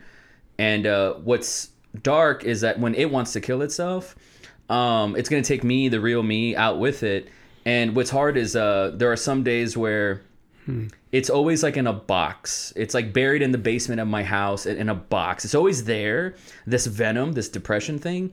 Um, and some like the best days of my life it's there it's not i'm not going to say it's not there. It is there it's buried. On the worst days of my life it's occupying like 70% of me. And it's like I- i'm not there.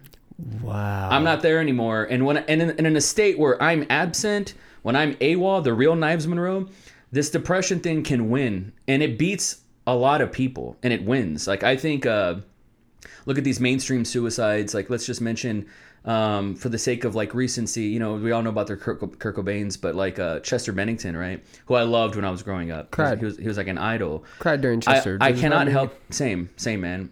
Uh, I remember I was at the gym and I heard their their uh, Linkin Park's entire discography, and I'm like crying at the gym.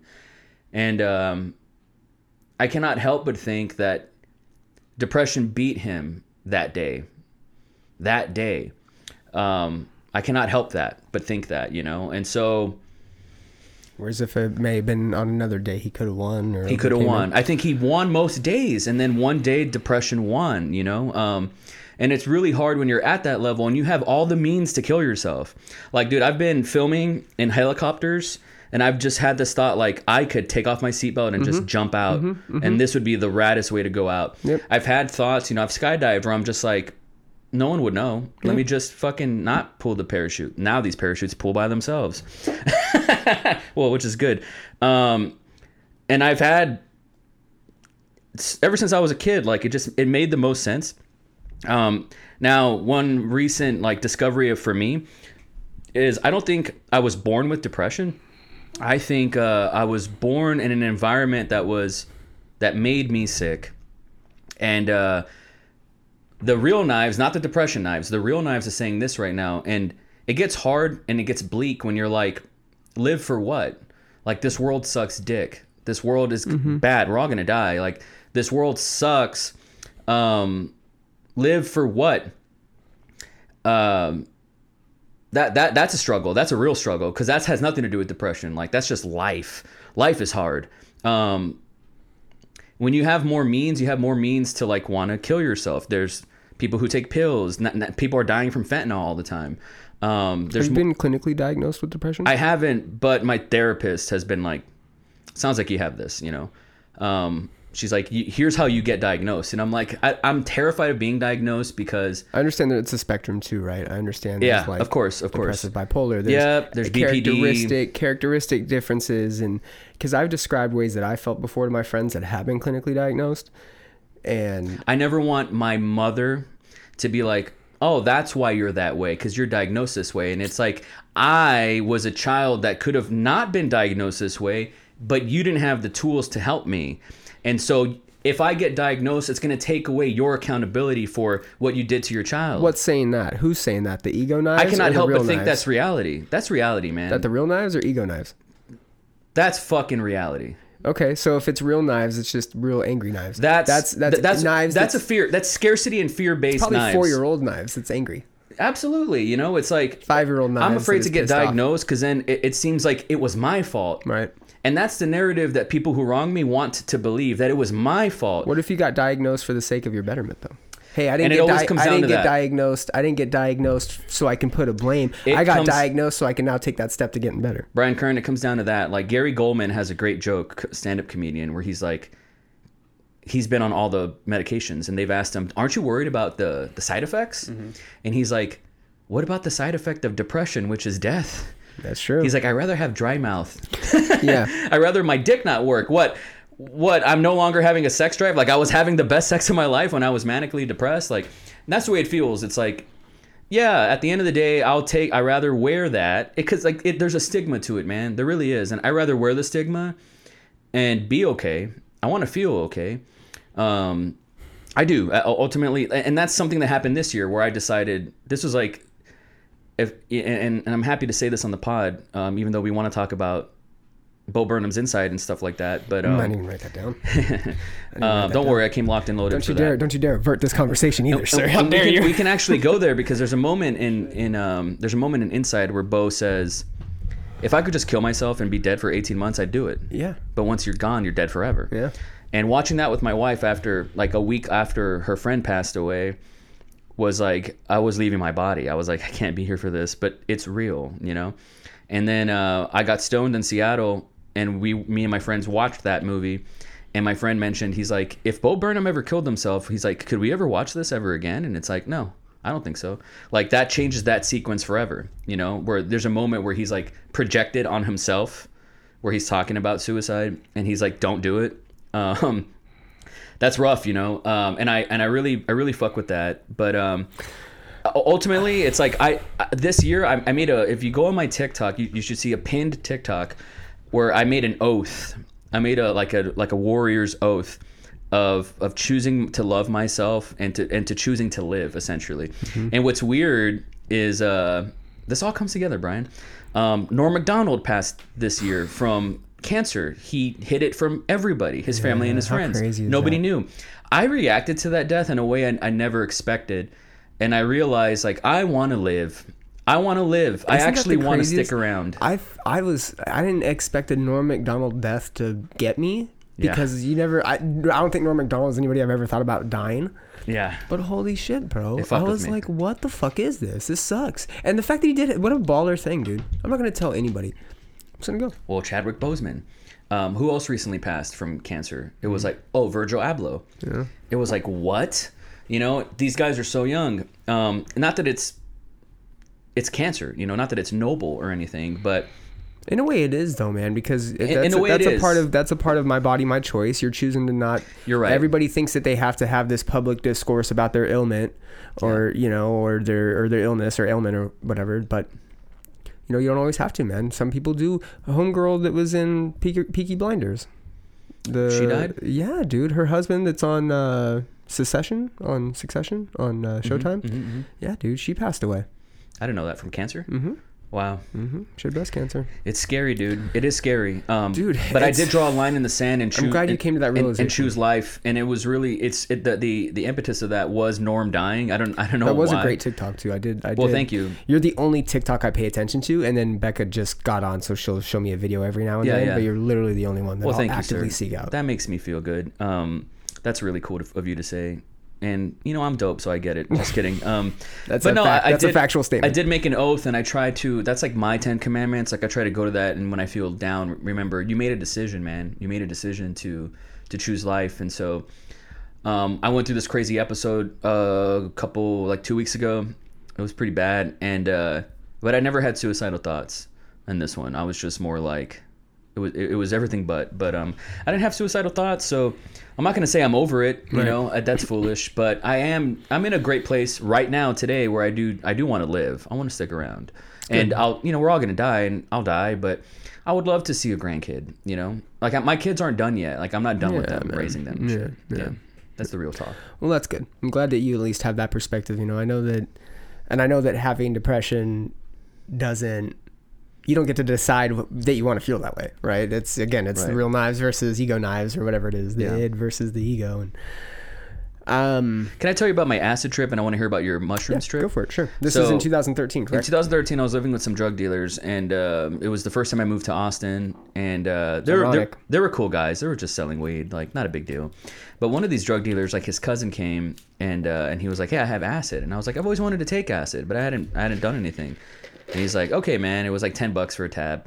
I took it and I stayed up for like 36 hours, and um, Interesting. the the most the best thing that I took away from it was I mean it, thinking back on it it was pretty nuts like I walked from East Riverside to downtown which is like a 6 mile walk not that far but at midnight Yeah. you know and uh, and I'm like and there's no cars in the road and I'm having like this vanilla sky Tom Cruise moment where I'm like what is even happening and um, that's when I heard the real voice and I saw the ego thing and I realized oh and it's funny because this is Buddha but I realized it on my own of like oh I'm the cause my ego is the cause of all my suffering. Hmm. Everything that goes through this prism of my ego that we call suffering is just because the ego is like look at me feed me I want this decadence or I want this indulgence or what have you and I realized but that's not me. Like deep down inside I'm I'm great. I'm pure. I'm beautiful. I'm here. And I was like wow. I didn't expect acid to do that nor did I like seek it. Um, but I walked away from it and as Captain Drug Mr. Drug Free I was like I walked away from that like it took me to where I am now weirdly. Like I, I made a decision to to not waste my life in a way. Like I made a decision to listen to like the child the child my inner child um, and so I walked away with that and it was always like a, a very illuminating experience for me and I say that just to set the table for you like what was it like for you what was the the reason for doing it what was your environment like and did you walk away with anything Um, I've, I mean, I've absolutely walked away with something. Um, it was for my bachelor party, and it was something that, um, I mean, I've talked about doing. So I had a really bad salvia trip. I think we've slightly discussed this, but I had a really bad salvia trip when I was like 20, and thought I was dying. That whole shit, and was just like, yeah, I don't want to touch psychedelics. Not going to do that. Not a good time. Stay away from weed for like a real long time after that too. Um, and so, but whatever, as I've gotten older, I've just been like, yeah, I feel like I need that. I feel like I do need that break from reality just to see what it's like, man. It's a part of life, I think. I think for whatever reason, I feel like that's a, it's significant now in 2021, 2018, whenever I really started thinking about it, whatever. It was significant in the sphere, sphere of the world then. And I felt like it was something I needed to experience, but I, I was definitely on the path of like, I'll let it find me. I'm not going to do it on a whim, you know, unless it's like something I'm comfortable with, what have you.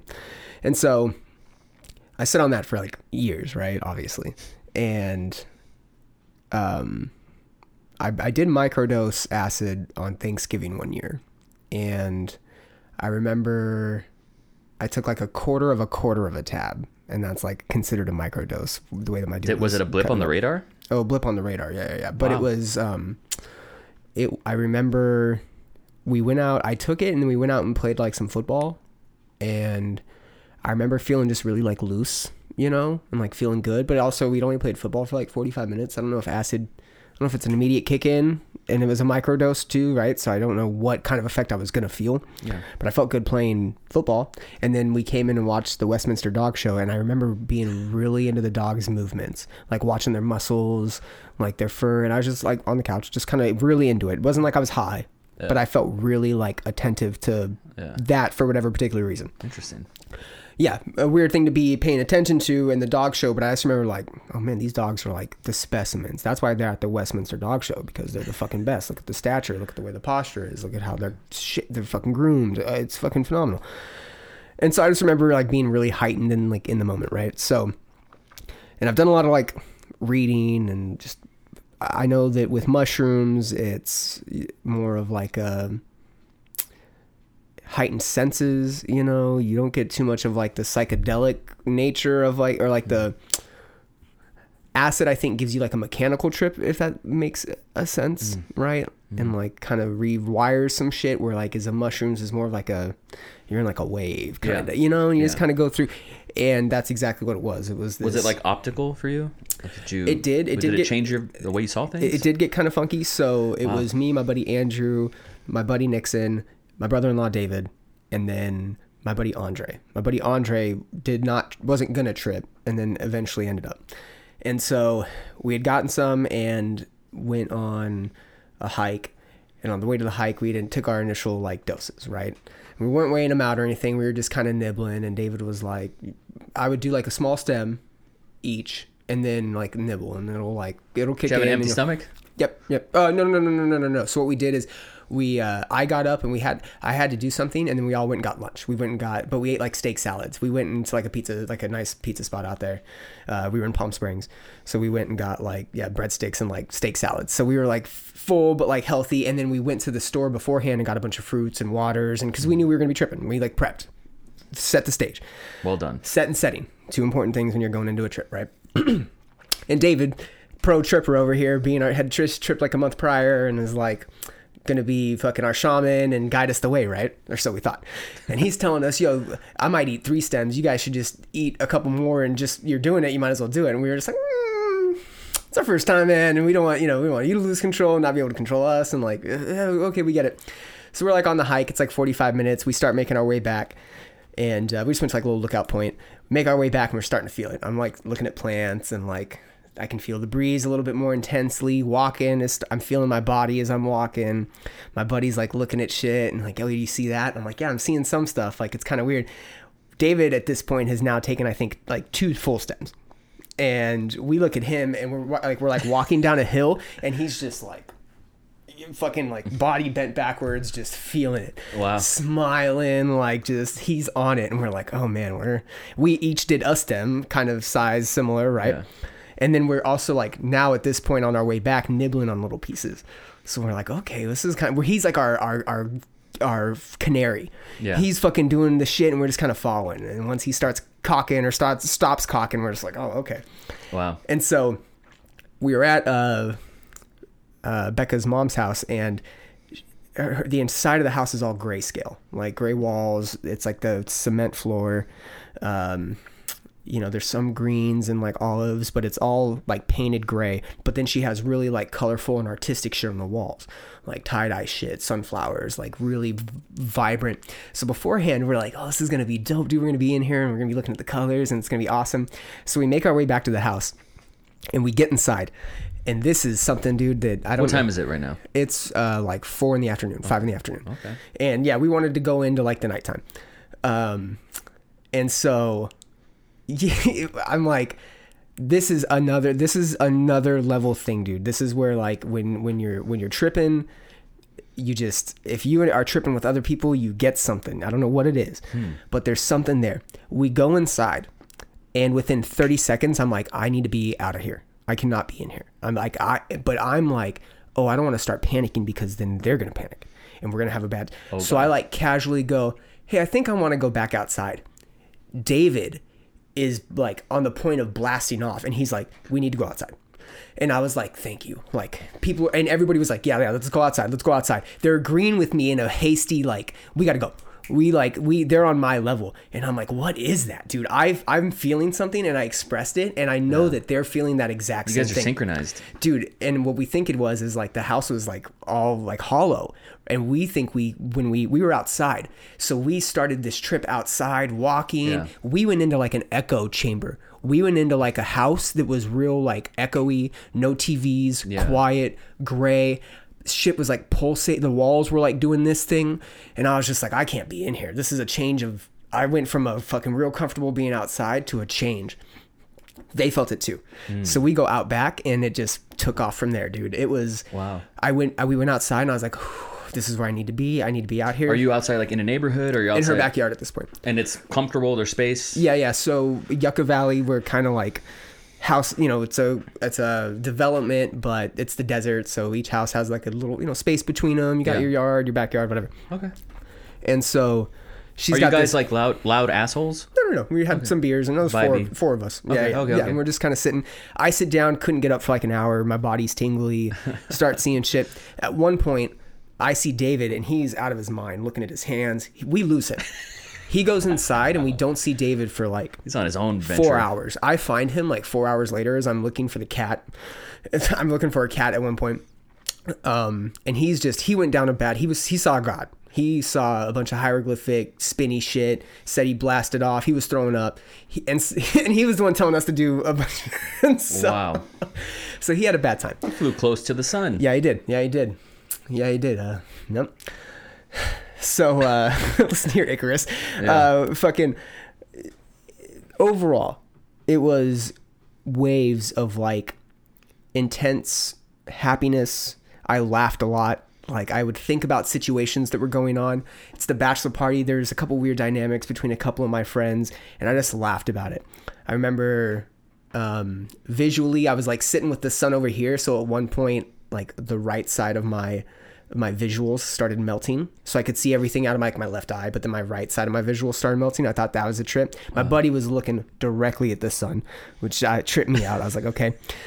the uh, the trees have like this really intricate like bark pattern that's kind of like it looks like cracked skin kind of Yeah. and that was just like i could see into the cracked into the cracked bark Yeah. it was really it was a trip and i wanted to like walk around a lot once i could get motion of my body everything stayed like tingly and i'd walk around and when i would walk around it would put me in a zone where i could get into like a wave of emotions for a bit Really? and i would laugh i'd talk to myself i'd kind of like just walk around the yard and then i'd start talking to like one of my buddies and we'd go on like a fucking rabbit hole conversation Wow. uh, yeah, dude, it was just a very like constant flow of just f- good feelings. Yeah. I like borderline got overwhelmed with like not being able to control them. Like I couldn't control if I got a little emotional talking to my friends. I just it just came out. What did you get emotional about, if you don't mind me asking? One of my friends, Andre, who ended up he ended up eating some and going on a little trip. He got very real with me and personal with me and told me some feelings about me and him and our friendship and I was like blown away. Wasn't expecting that. You know, bachelor party. You know, a, a, a groomsman to his, to the to the groom. You know, um, uh, Were you able to receive that? Oh yeah, of course, man. Cried. You know, told him I loved him. Gave him what I how I feel. You know, a real vulnerable. Me and him aren't always the most vulnerable together. You know, Wow. uh, and then to the contrary, me and my buddy Andrew, who I've just connected with more than probably anybody over the last couple of years, you know, especially through COVID. Me and him getting real vulnerable, man, talking about his life. He's got his struggles and my uh my intention throughout last year was really wanting to connect with my friends and my family because it was going to be the wedding, right?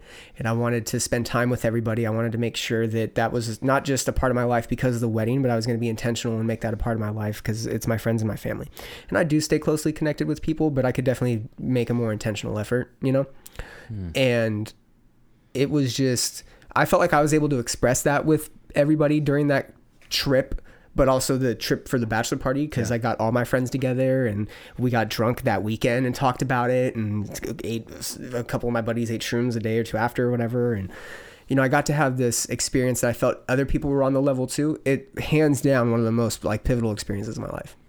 Up there with the bad Salvia trip. Like I have like if I could pick a top 10, they're both in there with like life changing. I look I look on the mushroom trip as being I got this overwhelming sense of like when I would get in these laughing fits, it was just like it, this is life, dude. It's like it the little petty arguments, the stupid situations, the shit that we go through. That's just life. There's no once you realize there's no real control, mm-hmm. it's just a lot easier, and that's what made me made me laugh about it. I was like, "Fuck, it's so funny that we don't even have control. We think we're in control. We think we have the ability to like navigate this to our fucking creation, and we don't, man. We have very little. The things we do have control over, our attitudes, our characteristics, our or maybe not our characteristics, but our behaviors, our our the way we perceive the world, our attitudes towards things." our relationships that we have with people we can control those things on the macro or on the micro scale in terms of like how we respond and how we give out the energy right we're mm-hmm. only we're 50 part of 50% of that equation when it's you and me who knows what other dynamic and how much energy you got to give and all that shit but we're only control in control of the aspects that involve us directly. Like i can i'm only in control of how i react to you and what i give you not what got you pissed off before you showed up here. You know what i'm saying? And then i think we don't see that. I think when we when maybe someone's mad at us or comes at us a certain way we take that shit personally Yeah. you know? And like this whole time i'm just like thinking to myself, this is stupid. Dude, we don't have, we can't dictate any of this. Any of this. All we can do is like through expression of love and communication, like hope to figure that shit out, man. If you and me are fucking at each other's throats for some reason, or we've got weird animosity, and I felt that a lot during the wedding planning process, which isn't normal, right? But Yeah. you know that's just because I I chose all my fucking friends, and they're it's a from a friend group specifically that kind of hung out a lot, and like, you know, I had a, uh, I missed some signals there, you know, and then as I'm realizing that through the planning process, and two of them aren't talking, a couple other ones are kind of at each other a little bit for whatever reason, and I'm just like, man, I gotta now, like, I gotta shift that energy, you know, s to mm-hmm. love and to, and that was kind of my intentions, right? Getting personal with people, getting vulnerable with them, opening them up a little bit, and everybody was receptive, probably because of the mushrooms or what have you, or because it's a wedding, my wedding, and we're planning for it, and like they feel like they have to be, but But also as adults, we never really get these moments anymore. we don't, man. And that's and I wanted people to like, hey, man, I, whatever you, everybody's got going on, I just I need everybody to show up good. I need everybody to show up in happy because that's what I'm working on. I'm working up on showing up on that day being the best that I can possibly be. You know, we we hear this from the fucking podcasts and shit that we listen to. Fight like. You know, people show up optimally. Elon Musk, and we like to talk about him a lot. A Kanye, they show up optimally in their heads, whatever optimally to them is, because we mm-hmm. we're not judges of that. Only they mm-hmm. are, right? Mm-hmm. But they show up on their fucking vibe 100% every day so they can do their shit, right? Like, we hope is the common people to be able to do that. We hope is like the average person to be able to be on top of our shit, and we're not. Nobody, you know, like, I. I don't think everybody is 100% every day, you know? I definitely am not. But if there's like a focused energy towards giving your best every day, you're gonna be better than if you just approach the day with like a mediocre attitude. Does that make sense? hundred percent. You said something that I that I want to ask you about control. Um, one, struggle that I have as an adult, and I've always had the struggle ever since I was a child, because I always wanted it to be a different way. I didn't like. I knew that. I knew that I don't. I don't like my life. Like it could be better. Um, I could have this. I could have that. Or if my mom saw something this way, it could be this way um, instead. Something like that, right? I struggle with in the present moment how it is and how versus how I want it to be or how I wish it was, how it could be quote unquote better, which is so subjective. Um, about your relationship with control and relinquishing control or or what have you, and making the vibe like a beautiful vibe. Do how do you how do you go about this conflict of you know one thing and i feel like the elons and the yays look at it this way like it's what it is. Um, how do you accept this is it this is what it is and this is enough versus yeah but it could be better. I could be you know my dick could be bigger my muscles could be bigger like i could be stoneder um, right, right. this you know i could have my house could be bigger like what, whatever that is. Um, you know how, how do you because at the end of the day this is enough right Right, right, like right. what it what what I'm breathing. My dick works. I'm hanging out with a friend. Like it's I'm an, fortunate. To, yeah, yeah. This yeah. is great. Yeah, yeah, yeah. This is great. In 2021, it's fucking great. Yeah. like how dare we want more in Right. a way? But is How that part? selfish Of, can is that be? part of? that's the complex. is that part of the elite sort of like they want us to be anesthetized and also be like, yeah, that's enough, bitches. I struggle. You see what I'm saying? Like, how do we accept, or how do you accept? Because I'm, you know, I don't have the answers because I struggle with. This is good, but I, I, I want it to be like this. Mm-hmm. I'm not there enough. You know, I said this on a podcast before here. Um, I want to be Super Saiyan right, right. you know um and it's like well maybe i'm okay not super saiyan not to settle for mediocrity but like i'm enough i am a, Goku was dope level one or whatever. I, think, I think he you was know? but you know um how do you what's your relationship I with, don't- with that I don't know if I necessarily have an answer, but I can kind of give you like my feelings to that approach. Um, you know, like we discussed, I've been in some places where I felt shitty. You know, I've been in some helpless situations. I've definitely felt helpless before. And um, I think that there came a point where there was a lot of why nots and how comes and why is my life this way and yada yada. And it's just like, well, you know, what if yeah, I don't know I, I never know if that voice is helpful or not what if I just right exactly right Yeah. that, that's the weird ego thing that's Yeah.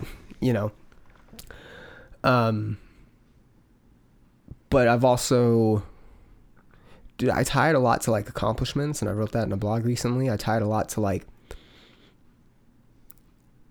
you know I have to go back to moments where I felt like I accomplished something or I was proud of something right? Or I felt the accomplishments it's it's supposed to be because sometimes we we we get high off of these accomplishment accomplishments or chasing these accomplishments that that are for other people like the optics Let me but then there's this. accomplishments that are for us right let me re- and, and- that's like a really worthy goal when it's like for us That's what's we hard. have to live with ourselves The complex it needs that we to be better from. for our, for us not for like the gram right Let me get it. Let me get it. Okay.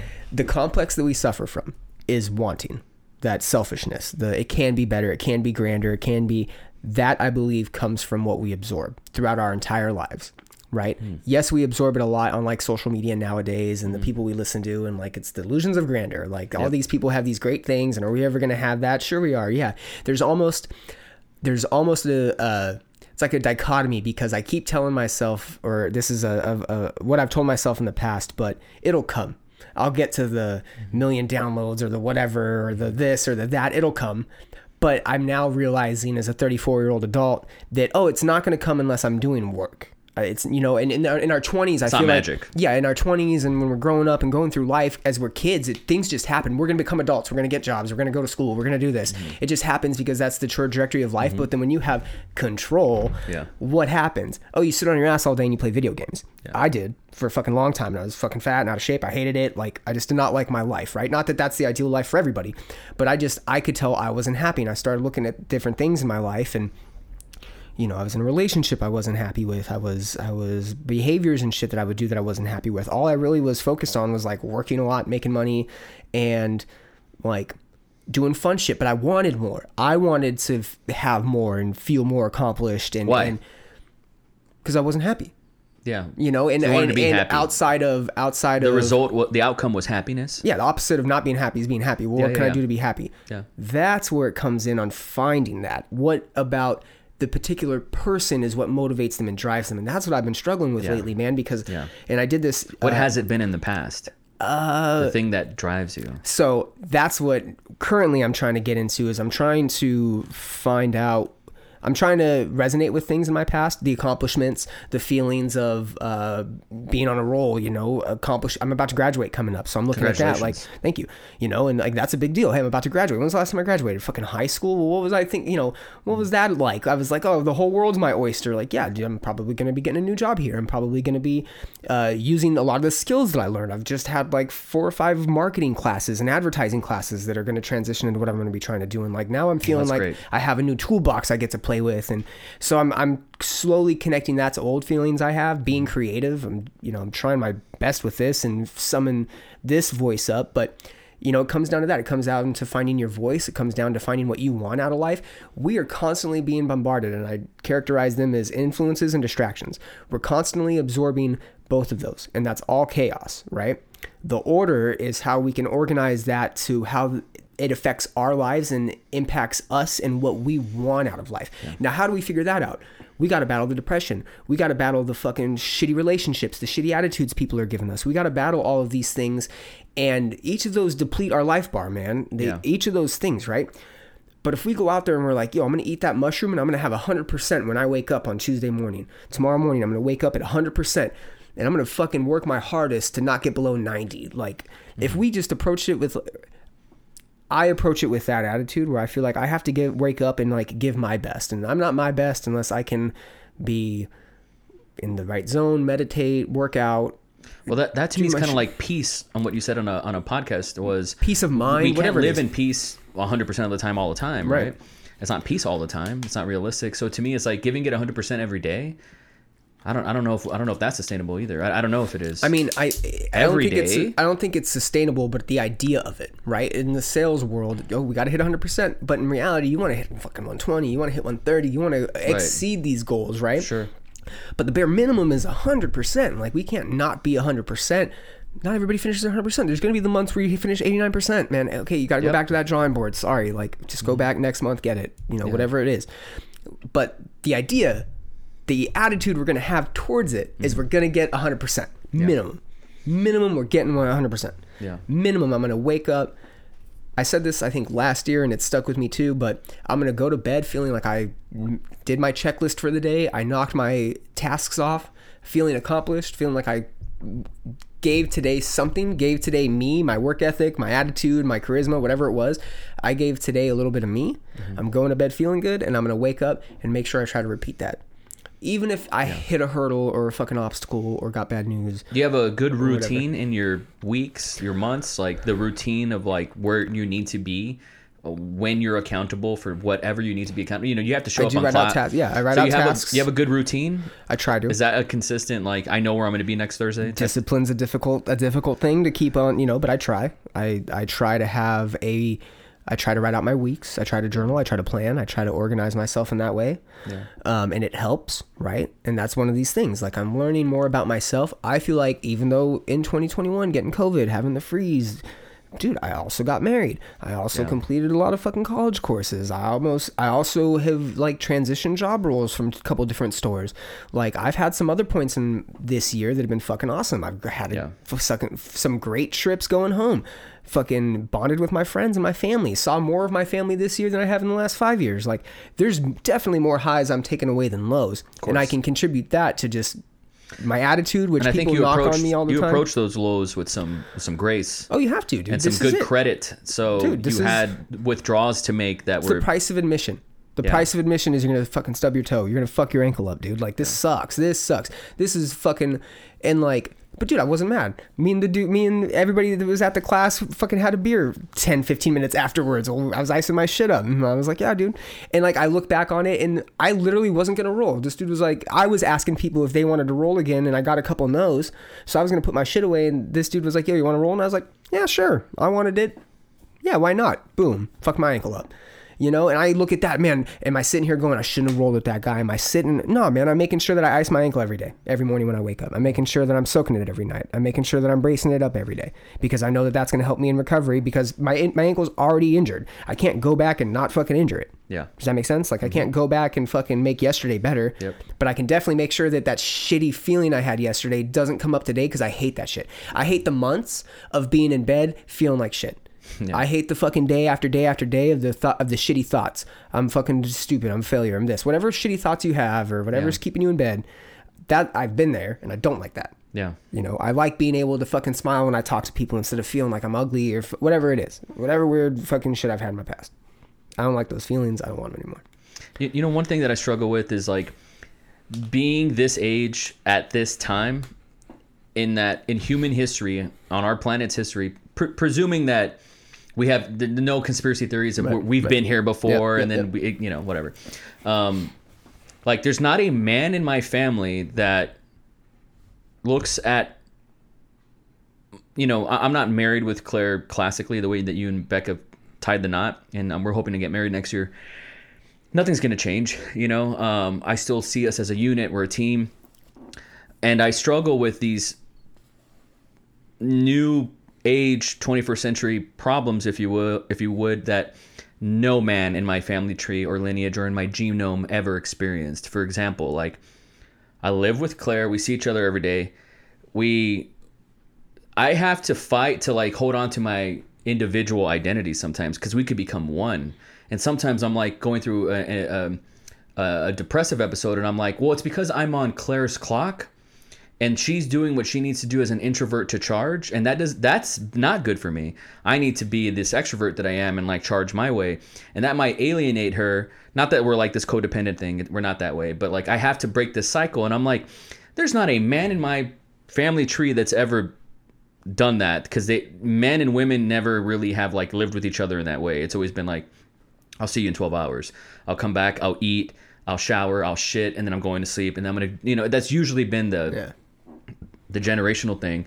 Um, also, so like uh, in my relationship and in my with my kids, there's never been a father, I don't think, that has been there like that for them. So I don't have tools and information to like go off of. And also, there's never been a, a man who uh, in my life who's been like a creative, who's been able to as the world changed around them has been able to adapt and pivot to like new technology and new what have yous um, i've never been able I, I don't it feels like isolating. Like i don't have other people to sort of bounce these things off of. Um, you know in 2004 i was like oh shit i'm a filmmaker and then film was like the only game in town and then like television really came up and then like now these these netflix things and these ott platforms great cool more opportunity now la and new york aren't the only games in town now there's people who are tiktok and youtube famous and it's like there's so many ways to do it there is no one way i'm like how what i don't even like how did this happen it just changed You like, spent 15 years trying to learn the way. The And way. now there's five I, different I- ways. I think about this. One of my friends, she's a she's in a power metal band. She's the vocalist of a power metal What's band. the name of the band? Oh, Doom Desire. Oh, and, Doom um, Desire. which is named off of a Pokemon move. Respect, Jirachi. Anyways, um, and I'm like, you grew up with power metal. You love power metal. You, you look today. It's not like as big as it was in the '80s. And so, isn't that like doesn't that suck? Like you you dedicated 20 years to this thing, and like it's the the supply and demand ratio is no longer there. Like I'm I'm afraid of that. And as a filmmaker, I've been able to adapt to things. I shoot vertical videos now, and it's like you make stuff for the. Dude, you're on TikTok. You're a TikTok TikTok- artist. I am Like, a TikTok artist, You and are on TikTok and killing it. and that's weird you, know? like because i grew up as i didn't even want to really go all in on youtube i was terrified of going all in on youtube in 2006 7 8 9 10 now i see it as a gold rush and i don't want to like let that pass me by because there are people who made genuine i mean look at logan paul not that you know but but he was on vine and he pivoted and you know they're they're He doing adapted. he adapted Yeah. so it's like cool i don't want to talk a big game and not back it up but like there I don't like it. The world is chaos, like, and it's new equilibrium chaos in a way that we've never. There's who, what, like, but I the- feel so alone and the isolated. order is how we okay well, like you said but it's when like you were on making your acid new trip rules. you had to filter yeah dude but what did we do on the school on the play yard and in the on the I think a playground lot in of that school doesn't really apply. So Hey, I want to play Foursquare. Cool. What kind of Foursquare are we playing? We're playing by your dumbass rules where you can't double tappy. You playing on fucking handball where you can't waterfall that shit. Like, what are we doing? I don't want to play these rules. Cool. I'm gonna go play another game. Now, obviously, we don't have the freedoms to that sense, right? But I mean, we do have the freedom of how we pick up the new traits. Like, how did you learn to do TikTok? You fucking watched it. Like, you have the capability of learning how to use TikTok Well, and like have The language of that, you know, comes from you also the, have the developed language how to of communicate through film, and you also have these other traits that you can apply to the way TikTok the, whatever the is presented. vocabulary there are like uh you know you- you're fluent in a filmmaking language so you can apply that in tiktok right Yeah. don't get me wrong it's that's, that's also limiting But at this point, you're fluent in content creating. Content creating over the next ten years is still going to be content So creating. I there might be different mediums, but you're still creating content. but like so here's the thing i didn't expect in 2004 and not that i was entitled for it to stay a certain way but like the death of cinema happened which is like um mortifying and then i had to like grieve that and i went through the whole grieving process acceptance bargaining with god all that and then had to accept that we're in this like and casey neistat helped because here's this traditional filmmaker who like is content creator guy as Did well you get his program? I'm going to, yeah. It's like I'm just waiting to get paid. Um, it's 250 bucks. It's nothing. That's fucking. That's dropping. The, I'm getting it. Um, it expires like on the 27th of this month, so I I am gonna get it. Um, but like, so you said like, oh, you adapted and like you're a content creator guy. Yeah, but in 2015, I almost quit because I was like, I don't like where this is going, and I had to fall in love with this new thing. So like, Respark that inspiration. but it was it was respark a whole new um, medium, like a whole new vocation, a whole new thing. It, this is a whole new thing, man. And like these these 18 year olds, it's so natural to them because they didn't have to go through the death of cinema and all this this longer journey that I had, which is fine because it's harder for 40 and 50 year olds Right. who who want to make it happen now. And I'm like, dude, you're living in the 90s, man. Like that dream died in 95, and you're in denial about that. And so I've been able to like g- grieve it and go through the process a little faster. But I show up today and man, when I started my podcast in 2016, like people in my neighborhood, not my neighborhood, my community down there in the valley were like, what's a podcast? Like, they didn't know what it was. They thought it was dumb. First podcast I ever recorded was in 2012. That's still pretty early. You know, there are still people who don't get it. So it's a struggle of like, how do you how do you exist in a world that is like fucking changing all the time? it's too fast. Yeah. It's too fast. Like uh there's the, That adds to the helplessness. People think it's moving too fast and they can't catch up. I, and that's the thing. which thing. for so, a lot of people is the case, but for a lot of people too, like, hey, you'd be surprised. I think eh, just turning the effort up a little bit, maybe, or the discipline up, whatever dial you need to turn up a little bit. You'd be surprised, I think, if you did that in like a consistent manner, and that comes from, Yeah. you know, not getting what we want, man. That comes from not, you know, you looked at 2004, the death of cinema, whatever the event is, as like the potential end of a future for you. yes, but but you- dream the the death of a dream. you but Knives is not going to let a dream die. Knives Knives Monroe is his entire character's dreams because he's fucking born and bred on film. Like so for you, like when you were 16, you had like maybe a dream, a goal, what you wanted to be, a silhouette for what you saw yourself in the future. I didn't have And much that direction as a kid, man. No, Ne- never honestly- really. Like what about like okay, 21, 24, I wanted to be a fucking musician for a long time. Like I grew up loving sports. Grew up and played baseball till I was like 13 or 14. So after till like while, high school. after a while, you're chasing a phantom dream. Like it's no longer there, and then you you pivot into something else, and you're like, I'm gonna start doing this now. You know, you went to college. And See, I don't, I don't. That's what I like, think. it- like you know what I'm saying. Like it's Yeah. a constant pivot, like changing while still maintaining it- disciplines consistently. You know, No, no, no, no, no, no, no. I had no discipline for much of my life, man. I don't even know if I have discipline now. Now I have like a what I think is like a a crude, uh, a crude, uh, like carbon copy of what discipline is, right? I think your EQ is very sharp, and sharper than your average person's. Uh, and I would say it's like in the like in the three percent, like uh, in this country, anyways, of like, um, and I think that that that has got you.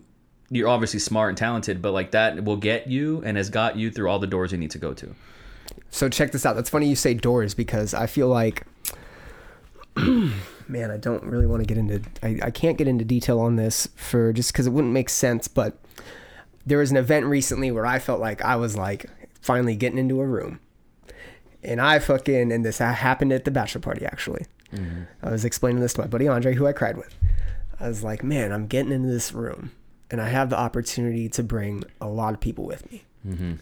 And that's all I want, dude. I just want fucking to bring people with me. Because once I fucking get that boat where I can get all my people on board and they can start getting their boats and whatever, dude, that's the that's that's when shit is real. That's when potential can really be met, man. Just I know how this. I've I've I've wrestled with this. Just wait I till I, have get that. Let me get that thousand dollars so I can make that fucking ten thousand dollars. So Yeah, I can yeah. make that hundred. You know what I'm saying? Like, just let me get that thousand. Let me get that fucking one thing, and I promise it'll happen. I just need to get it. So you I got just- into this room. I don't know if I'm in the room yet. I don't know. Well, I mean, at, at the, But- trip, yeah, the, the way you felt. And so I expressed that to my friend in our weird trip that we were in. Yeah. And he fucking looks at me, bro, and goes, dude, that's noble. But you know what? Not everybody's going to make it in the room. it's true. And I was like, fuck. But it you know hit that- like you a know that's shit true. ton of bricks, bro. Also, not everybody wants Oh, to be dude. in there. Or- in, in the in your subscription service room. Yes. Not or- everybody wants to or- sign up for that. Or what? Or like, is it, it's maybe they're not ready for the room. Maybe they're they don't get into the room for another fucking however They long. They could look at it like the audacity for you to say that I'm not ready. They the- could look at it that way, right? a room? How you're going in a room? You don't want to hang out here with us? Right, Why are you going in a room, bro? What? a- you know, and it's just like, ah. but then, the, but hey, dude, I'm just in this room for a day. Like, I'm just hanging out here for a day. But the the point that I can get you in here for a day and we can just hang out, dude, and have fun, like this mushroom trip. The point that I can get all of us to do this mushrooms, we all had a great fucking time. You know, and that's how I'm thinking about it during the trip, right? And that's, but now reflecting on it, what it is, it's about if I can just get people to feel that, if I can get people to feel that like hint of inspiration that they need, I wish I could channel whatever I had in my early 20s that gave me that carefree attitude. But now I realize it's a different type of attitude. It's not carefree because carefree attitude got me what I got. I did have a carefree attitude. I lived in a house with a fucking band and like, But then when the band was over and I'm 23 and fucking, you know, working a sales job and still like just trying to find my way and I didn't really plan for anything or have any foresight of like okay, well that's what carefree got me. Now I want to be able to like take risks. Now I want to feel confident in being able to live carefree. Mm-hmm. Now I want to feel confident in being able to like to More like worry free. there you go Yeah. worry free or or feel secure and confident in taking the risks or taking those leaps like yeah dude maybe i do just want to fucking up and quit my job for a year and mm-hmm. not work but like that sounds like a fucking great idea. Do i want that? Cool. What do i need to get that? It's going to take a lot of work you know and then that's another thing like I, I feel like people don't even really know what they want out of life man because they mm-hmm. had a kid too young or they took this weird curveball this weird life path and Well, it is a sudden- privilege to even be in this equilibrium to say I want something out of life. I had a buddy in my work tell me, dude, it's it's a privilege to be alive because it's like a one in five trillion chance because of the Yeah. the semen and shit. Like, and, like that's a weird perspective to have, but dude, people live by that. People Yeah. wake up and go, "I'm lucky to even fucking be here. I'm lucky." Some days I feel that way. I'm lucky to even be able to breathe. Fuck whatever, dude. Being I'm lucky American. to walk Yeah. where I was born. Like fuck, dude. I wish that, and maybe we take it for granted. And Maybe- Thanksgiving, when it came to my turn of what I was thankful for, I said, I'm thankful to have, I'm thankful for me and my family's skin. yeah. Imagine if we're all skinless That's ghouls. racist as fuck. No, no, no, not the pigmentation. That sounds terrible. I meant no one took it that way, thank God. No. But I meant like the fact that we are all that we all have skin, that Yeah. we're not like just meat bags, Yeah, like dude. dying, like we're all. Yeah. Or the fact that We're it's all not, here and fact we're all it's not okay. 1922. I'm thankful for being white.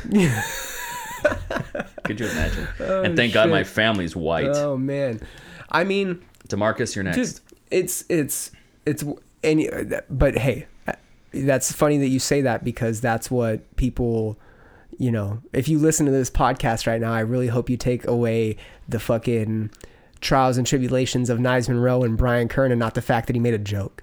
You mm-hmm. know, and not the fact sure. that right, Yeah. but there are going to be the people that sit there and feel like that wasn't funny, and they're going to vibe off of that energy for whatever okay. fucking weird reason, man. And it's Yeah. like, hey, dude, you know, where's your perspective of like, and maybe I can accomplish, you know, like, fuck, dude. And I've disconnected from a lot of like podcast, dude. I don't.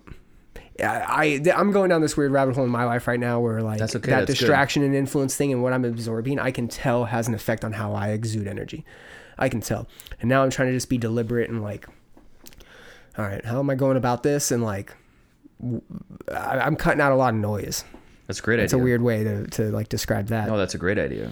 Dude, I have to ask you, and we may not even get into like the cool shit, but tell me about losing the job, man. Tell me about what you did because listen, that is to me, knives. You've always fucking gone to your own drum, dude. And not only did you lose your job, and I want you to talk about it how you talked about it before we got on the podcast. Yeah. Not only did you lose your job, but you've essentially since created your own position in two Yeah. different jobs, Yeah. bro. That's a flex. And how'd you do it? I suppose it is. Um, Yeah, especially is. Yeah, it especially is, bro. because like seven years ago I was at Burger King. You know, I was. And you're still able to fucking do your thing, create your content, and live your life. I try. I try. So I'll try to get into this. Uh, I just feel like this will be the most boring part of the podcast. You're more than welcome to skip like the, the next. most inspirational, baby. Um, well, let, let me say this. So you think I'm cool, but you've only seen like the last five years. Um, I've been editing videos for 17 years. So I've been a filmmaker for 17 years. The first 12 were not sexy and not cool. Um, did free work for 12 years. And then I had the opportunity to meet Dakota Meyer, and then I was put on. I went from amateur to pro. And I essentially was being paid to be Knives Monroe. This is what he needed. I told him what he needed. You need a podcast. You need videos. You need daily Instagram content. You need X, Y, and Z. Let's put subtitles on that. I was seeing what was working on the internet, and I was like, you need that. When I met him, he had, oh gosh, I feel like I'm making this number up, but like maybe like 70,000 Instagram followers. And then when I stopped working with him, he had 300,000.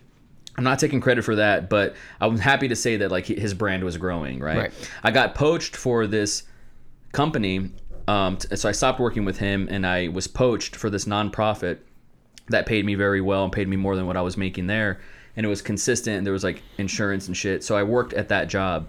Um, I got that job in 2019 and I was paid to be me. They created that position for me. They called it a multimedia manager, but I was there. They wanted me to do what I was doing for Dakota for them. So I thought, wow, It's a very like realistic role nowadays too in the, And- in the it is. marketing and advertising side Yep. of things. The, the, It's becoming the media more. side of things. Yeah, yeah. yeah, people are realizing Because they're that hand they in hand. That. If you're if you're a media maker, you're you're on the marketing team. If you're a marketer, you need a media guy. If you're, you know, they're they're hand in hand. Yeah, you. I think you need an internal documentarian really to kind of show what's going on. Like who who, who is the CEO? Who, what's going on? especially with brand transparency nowadays you know we're, Especially. we're connected to the hr team through twitters on with most companies like we're getting we're getting to see how the internal operations are handling it Yeah. you might as well have that documented and presented in a way you know yeah.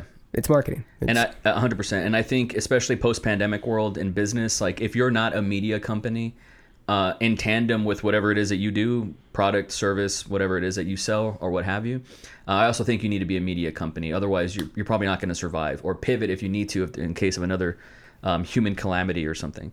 Um, so they created this position for me, and they wanted me to fly around the world. And in the beginning of 2020, I was going to go to Germany and Japan, and then that got canceled because of the pandemic. Um, stayed with them for another year, and then March of this year, they let me go. They killed me cloak and dagger style, which I really respect. They were red just, wedding style shit. Oh, yeah. son invited you in they were like, yo. "Hey, just so you know, as of now, you're effective immediately. You're terminated. You know, we're gonna pay you out for the rest of the whatever. Here's this, this, and that. Um, now I'm gonna transfer you to this person who's gonna take talk to you about your like be- benefits." And I was like, I didn't even know what happened. It was like your sense of smell. Like it just. just Oh, no, you had the COVID- the lines COVID disappeared. They went out the window. Oh, shit. Um, and I was like, holy fuck.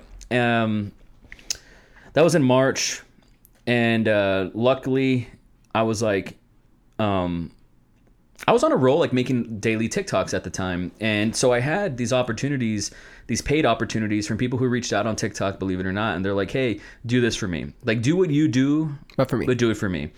And it's like cool. So I was able to do that, and uh, for six months I was living the freelance life, and it was cool because I didn't have a boss. It was cool because I could take a nap in the middle of the day, which I've never done before.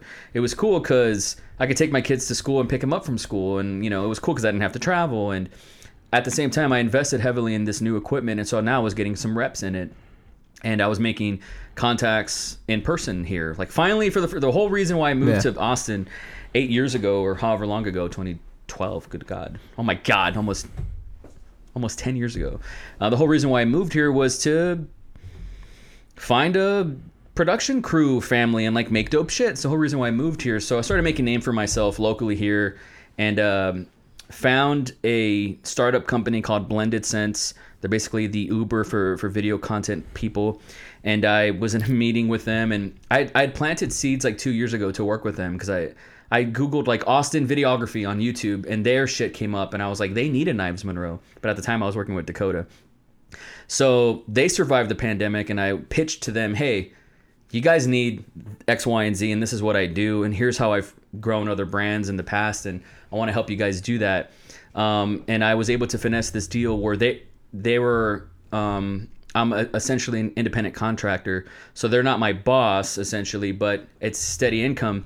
And then this other company uh, by the name of Freedom Learning Group needed what they refer to as a content producer, but it was an impossible role where you're asking for a unicorn who is proficient in photography, videography, editing, like uh, content producers. And here's the thing like, all these things are, you have in Hollywood, there are production crews and departments for each of these things. Christopher Nolan doesn't shoot his own movies and Right. edit his own Yeah. movies and color his own movies and market his own movies, et cetera, et cetera, et cetera. So in these companies, there's a voc there's a language and vocabulary problem where they think we, one person does everything, and that's just not the way it is. But I happen to do everything. So this company was like, you know, they set out this, you know, we're we're looking to hire this person. But I had already worked with this company, you know, and, and doing some freelance, and they paid me really, really well. I was able to go to Portland with them, and they're, they're able to take me places. And I was finally able to travel since the pandemic because of this company. They realized well it'd be a lot cheaper just to hire this guy as an employee me. So they made this offer for me and i was like fuck this money is insane. But i didn't want to stop working with blended sense so i let them know hey i'm going to take this full-time position but i still want to work with you guys full-time um, if it doesn't work then one of these things will go but i'm going to try to make this work and so since october i've had two full-time jobs and it's there's been some um, sitcom level hijinks where it's like I'm here in Dallas filming this thing for them, but I'm also on a fucking Zoom call with this company and like a lot of crazy shit like that where I've had to double dip. I compare it to like.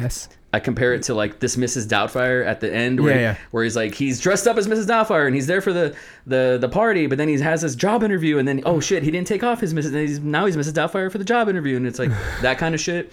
It's been like that for me, but um, I'm being paid wild money, like insane money. Dang. Like it's retarded. Okay. Cancel me for that one. Um, it's retarded, and I don't know how long I can do this. Like you know, I told, uh, I told my I'm gonna ask therapist like, yeah, what do you want? What do you want to know? I'll, I'll be honest. I don't care. I really breaking, don't care. breaking six figures. Yeah. Fuck. Well over.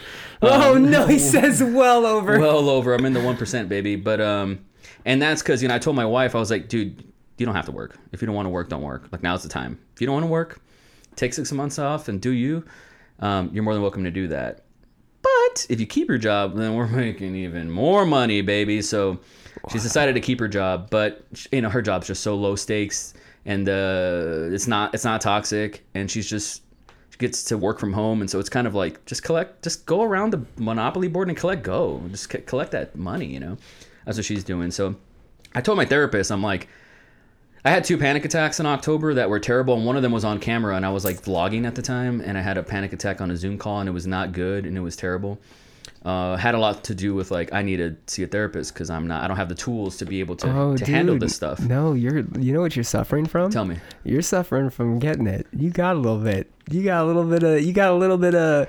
You got. You got something, man. You got something that is fucking. You got a ring. You got one of the rings. You got the ring on the glove, and you're like, yo, I got some power now. I got some fucking power, and you're just overwhelmed. Yeah, it's overwhelmed. You're overwhelmed. It's overwhelmed. Um, I had, there's this one client, and I wish I could name drop them because they're Now- like a Fortune 500 company, and I wish it could be like I wish I could throw this one client under the bridge. I would never, but I was extremely disappointed with how they handled working with a content producer, and they holy shit fuck balls cock on a motherfucker like they were just so. I was like, how are you This successful. this successful you know like in fight club when when edward norton's telling the lady on the plane like you know if a plus b equals x you know we don't do a recall blah blah blah. She's like what ca- car company do you work for? And he says a major one. That's just what i'll say a major company. But um boy did they give me panic attacks. But it had nothing to do with the companies that signed my checks. It was like a client of one of their companies. I've said too much. And uh I mean, I almost like fucking just quit. Like I was like, I'm fuck all this. Like I don't care about the money. I care like I care about the peace of mind. Like when I Oh, was those six months when I was freelancing, I was like, no stress. Mm-hmm. I was able to, uh, no more nightmares. Like it was fucking great. wasn't grinding my teeth. Like I was feeling myself. And I, and then you realize we we work so hard to make so much money to feel that way, to feel happy, to feel good. I don't want to. I don't want to fucking. I started going to the gym. Like I don't want to blow up and like. I don't want to lose myself just to, for a buck. Like I don't care about money like that. You know, um, I really don't. I never have. I care about like making an impact. But I also feel like I've never been in this opportunity before. You know, my Hispanic life is like make hay while the sun is shining is one of our tropes, and um, I'll never be. I feel like this. I'm in the prime of my career. What if I never am able to make this much money ever again? I need to, dude. I'm a community college dropout. Like I was never supposed to make it this way. I told my high school counselors I want to go to film school, and they were like, "There's no such thing as film school. Like, AKA, be realistic. You you want to be a nurse or you want to be a teacher." And I was like, "What the fuck is this?" Um, I was my my first relationship ever, and I got this girl's name tattooed on my chest when I was in high school. Um, she told me filmmaking is never going to pay your bills, let alone our bills. And like she broke up with me, and I was devastated. We were together for four years, um, and I that was like a chip on my shoulder of like I'll show you, bitch, and I did. And uh, I just I was like guys like me. The only way to make it like back in the day was to go to LA and to like sell your soul, or to go to New York, or you know if go the Will Ferrell route and like go Second City, Chicago. Like those are the only territories where you could really get over but I made it over like on, in my own in my own terms, and um, so I don't want to let that go. I'm like, let me try it for three months, and I'm on my third month of working these two full time jobs, and I'm okay right now. I, I'm realistic. Like, I, there's no way I can sustain this. Like, there's just no way. What's gonna happen when both clients double book me, and I can't? I'm you know I'm gonna have to pick one. So the one that makes me like creatively fulfilled and checks all the boxes except the money box is blended sense and they know this and i've told them that and i said uh, this is like my passion project like you guys is where i scratch my itch because i love working with your clients and i love working with the crew here i love the people i scratch my itch they give me my flowers while i'm alive like they give me my props the respect like they look at me as like this vet, you know, of like, dude, you've what, Yeah. what do you think, Knives? And I'm like, you're asking me like that, that. So I love that. I love working for them. This other company just pays me out the ass, and The other company's name is what? They're called Freedom Learning Group. They're on LinkedIn and all that. They're in my Instagram bio. They pay me so well. They take care of me. I have no issues, drama with any of the humans that work in that organization. The CEO and I, I love her. She's amazing. Um, but it's it's a client service business where it's like it's I, I'm not creatively, I'm not personally fulfilled. Like no, nor does any job nor should you try to get like your fix, your nut from your job. Right, right, right. Right? Go get Yeah. that from an external resource. So like I know that now, but I'm also Uh. an artist. Like I want, you know, I saw this great TED talk. uh, Maybe it was Simon Sinek or somebody, or or uh, there's this You guy. can definitely get your nut from where you work. I think. You you can, but here, here's the here's the trapping. Um, I saw this TikTok where this guy was like, "Yeah, I'm this creative. I, I I never wanted a nine to five, so now I have a 24 seven job. that's what it is. Like this whole work, you know, find what you love and you'll never work a day in your life. That's But bullshit. there's no man. There's something. There's something freeing about. Listen, work. If you want results, you got to work. Plain and simple. that's a fact. If the goal is to get results in a certain field or a certain area, you got to work. For the creative, Yeah, the creative. you are the work. The work is whatever you Yeah. put out and decide you want to be work. You are a creative. You Yes. could write a blog and call it your work. Right. As long if you're monetizing it, it's paying you. But there's no Yeah. difference in what your work is, right? Right. So that 24/7 work lifestyle. and there's a difference just- between you like get to decide. There's and a freedom. commerce. Yes, And there's that's what I'm freedom, talking about There's a freedom there in being able to like when you were freelance or whatever, you're you're working on your own projects or collaborating on projects. If you want to work at midnight on it and do the editing and do Yeah. this, you can, right? Yeah. You probably got to do all the shit you wanted to do during the day, so you're probably feeling relaxed at that time. Yeah, I'm get the other your way. work done. I'm the other way. Like I wake up at 4:30 in the There morning, and then uh, but by 4 p.m. I'm toast. There you like, go. You know, yeah, yeah, yeah. Yeah. But if you can work a job where hey, that it, it works within those bounds that you set for yourself and you're comfortable doing that and it helps you flow optimally. So you said the key word there, and it's bounds, and I would take it a step further and say boundaries. Like Yeah. I, I'm, I'm trying to maintain boundaries with people. Um, you know, if a client wants me to work on my daughter's birthday, I'm going to tell them I can't. Yeah. You know, I can't. This is like the only. I'll work on my birthday. I'll work on um, fucking um, Christmas, but I, you know, my daughter's birthday or my son's birthday, I'm not going to do. And I've had to draw that boundary, and they're like, respect. You know, so it's cool that they respect that. Communication. Yeah. So no toxic work environment right now. It's all good. That's that's the creative work side. And then with Indie Darlings, me and my wife's business, and then Knives Monroe trying to get his shit in on top of all that. Yeah. So it's really like three fucking jobs. Not not even counting being a father. Um, I said this on a podcast with my wife and I yesterday or the other day. Um, two kids, two dogs, two jobs. That's what it is right now. It's that era, and um, I'm trying, man. Uh, You know, the, ideally, if I could make 5K a month off of Indie Darlings, I'd quit everything and just do that. I would just do that. Like my goal is now, try to keep this money coming in because you need money to make money. You need that. You need that bankroll to play poker, right? Like you, you, you can't come, you can't come at this like broke. And I've never been like, uh, I've never asked someone like, oh, can you, can you put me up? Like, can you pay for? That? I've never done that, and I won't. I won't do it. Not a pride thing, just like I can get it. I can get the bread myself, you know. Um, so my goal is to try to maintain this for as long as I can, but try to get Indie Darlings to a place where that's sustainable, and um, and do that for the rest of my life. Like I rather do that, and it'll that'll have its own.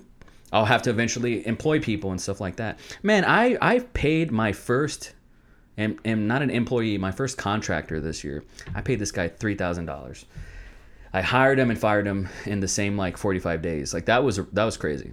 That was You crazy. hired him and fired him? I you didn't him just hire him and be like, yo, it's a, it's a job once you're done, done. He didn't finish the job. Oh, no. And uh, I did right by him, and I paid him an extra thousand. You know, it was like here's a thousand up front. Um, here's this five hundred dollar bonus if you're able to finish this right before this, and I'll pay you your other thousand like when this thing's completed. He didn't complete it. He pretty much shit the bed, and uh, and I was like, I, let me just do right by you. Like, hey, you, you gave me your time, you know, so here's this, and then I had to let it go. But that is twenty five hundred bucks that could have went to me. You know what I mean? yeah, but it was like I was trying to I was trying to balance this, you know, and so that's when you have the audacity to dare to dream of like being your own boss, essentially. It puts you in situations, business situations that you better be ready for, and you better have the know-how, the knowledge, and the education, and the information, and the inspiration to to, to do that. Because that's that's crazy, man. Like you might be a good salesman, but you might not be a good business operator. Like these Yeah, are different or a things. good communicator or someone who understands yeah dude it's and you know being all those things is tough that's what's tough It is tough. because people i think have this idea Pe- where People also expect to see like final product people. Yeah. like you know, you're this fully formed, realized, crystallized version of yourself. gonna get it right every single time You're gonna gonna, be nail every job interview every this nah man Nah, man. even you know who just stepped down uh fucking homeboy from twitter like you Jack, know people yeah, step he down Get, step down or did he get fired? You know. I thought he said he's. I thought he was stepping down. I thought he was stepping down as CEO. I think at that point, unless it's a scandal or some shit, you're given the option to step down. You want to step down? But if the board is like all Steve Jobs about it and they say you're out, that's the other way. So, and they'll say we'll let you step down since you made this. We'll let you. We'll let Yeah, you yeah, we'll let you- we'll let Who knows? Who knows? gracefully but, but, depart. but but you're right, man. Like something was lacking there where he had to. He, he wasn't X, Y, or Z enough. So nobody's perfect. And I certainly, I am an artist. Like I would. I would uh, hire a CEO before I would be like I'm the CEO. You know what I mean? Yeah, yeah, yeah. I'm not an entrepreneur. Like I'm not. I'm the artist guy. Nice, But thank you for asking me about that because I've never been. I've never said any of that public. dude. I'm proud of you. I'm proud of you. That's a flex. Thanks, brother. And I feel like I feel like that's something that, and I hope I I framed that up. You know, you you're creating your own destiny right now, man. I wrote that down. Creating your own destiny, Wow. which is something that is, dude. That's what we all want. We all want at least the opportunity to be able to do that, even if it is just for three months. You know, and like you said, you're you're gonna you're a human being, man. You're gonna evolve. You're gonna grow. You're gonna change. You're gonna adapt and and become a different person over the next couple of years, and then become a different person from that version, and so on and so forth. And yeah, dude, maybe you're like, yo, this is too much work. Yeah, I am Yeah. making whatever quarter mil, whatever you're making, dude. I'm making all this money, but it's coming at the expense of, hey, I am missing a birthday. I am not getting free time. I am getting yelled at. Oh, it's not good for my mental health or whatever. You know, you're gonna you're gonna come to another point in your life where you're gonna make a decision, adapt, and and move forward, man. And that only is determined by your definitions of what you want, and Yeah. it's only determined by you can't give you up expect. either, man. Exactly, and dude, and that's where like the suicide. I know so thing- many people- That's where the suicide Yeah. thing gets me. Is it's like, man, you've got your, you know, you look at, and we can use Chester as an example. Uh, you know, it's it's a fucking amazing artist, an amazing musician, and he obviously had some deep demons. Yeah, and he just so happened to like be in the public eye. He just so happened to be a public figure and was saying, let's be honest here. There's no there was an equation at that given time in history that allowed Chester Bennington and his band to blow up the way that they did. There was But he's no, or not- there was, or there was. There was. There was just a special equation there. Yeah. There was a special whatever where Chester and Shinoda and all these other dudes made Linkin Park Mm-hmm. Yeah. and fucking killed it. Arguably the most successful band out of that nu metal era. yeah, arguably. Arguably, you know. And and they Probably, definitely. yeah, and not with a bad rap, not with you know they're not a Limp Bizkit or they're not you know, Right. uh, but there was other people saying those same things, other people with that same type of voice and that same characteristics and the same, you know, there's billions of us, yeah. but there was something special about Chester in that time, right? That's not to say that the people that had that same voice and that same message that were maybe doing it on a smaller scale, there's not some uniqueness and some specialties there either, you know? Yeah. it's it's just the there's these weird like there's these weird examples and ideas that we give ourselves and that all comes from just these experiences that we have man. And sometimes i feel like we get lost in those in that filtering. We get lost in absorbing and having to give it all back or exude energy. We get lost in that and that causes people to lose their way. It causes people to lose their motivation their inspiration. It causes people to lose their their grip on reality. It causes people to lose their uh, drive you know? People are content with just waking up and doing the same shit every day. And so you know hey if that's what makes you happy then cool that's what makes you happy. But then there's also like a lot of life you're missing you know? Being alive it, to me is worth get waking up and giving that 100% being able to be alive. Being able to have the opportunity to create your own job and make six figures a year. Do you know, like, if I were to ask you, well, let me close this loop about Chester. Um, somebody said this, like, instead of saying, "Oh, this person killed themselves," maybe we should label it as "This person died by depression," right? Like, that's an that's a frame that like is a different frame than they gave up. cause of death depression instead of suicide maybe in those cases. And then there's psychos that like you know like the dude who killed Gabby Petito, whatever her name is. yeah, yeah. There's psychos like that who kill themselves. That's ta- that's giving up. That's taking the easy way out. Whatever. Um, do you know like five things that like my daughter asked me this? She's like, "What's your happy place?" She asked me. And cornily enough, I was like, you know, when you give me a hug, I'm in my happy place. Like I, when I'm in, when Fiona gives me a hug, all the dopamine, like ding, ding, ding, ding, ding, like 10, 10, 10, 10, everything, I'm, I'm good. Uh, but do you have like five things that like make you happy where when you're in those moments, you're like blissed, I am blissed the fuck out. Like what are those things that make you feel alive that are worth living for that if you got to surround yourself like with those things, you'd be like, more of this, please. I think I have. I think I have in a way. like in three, three for sure, for sure.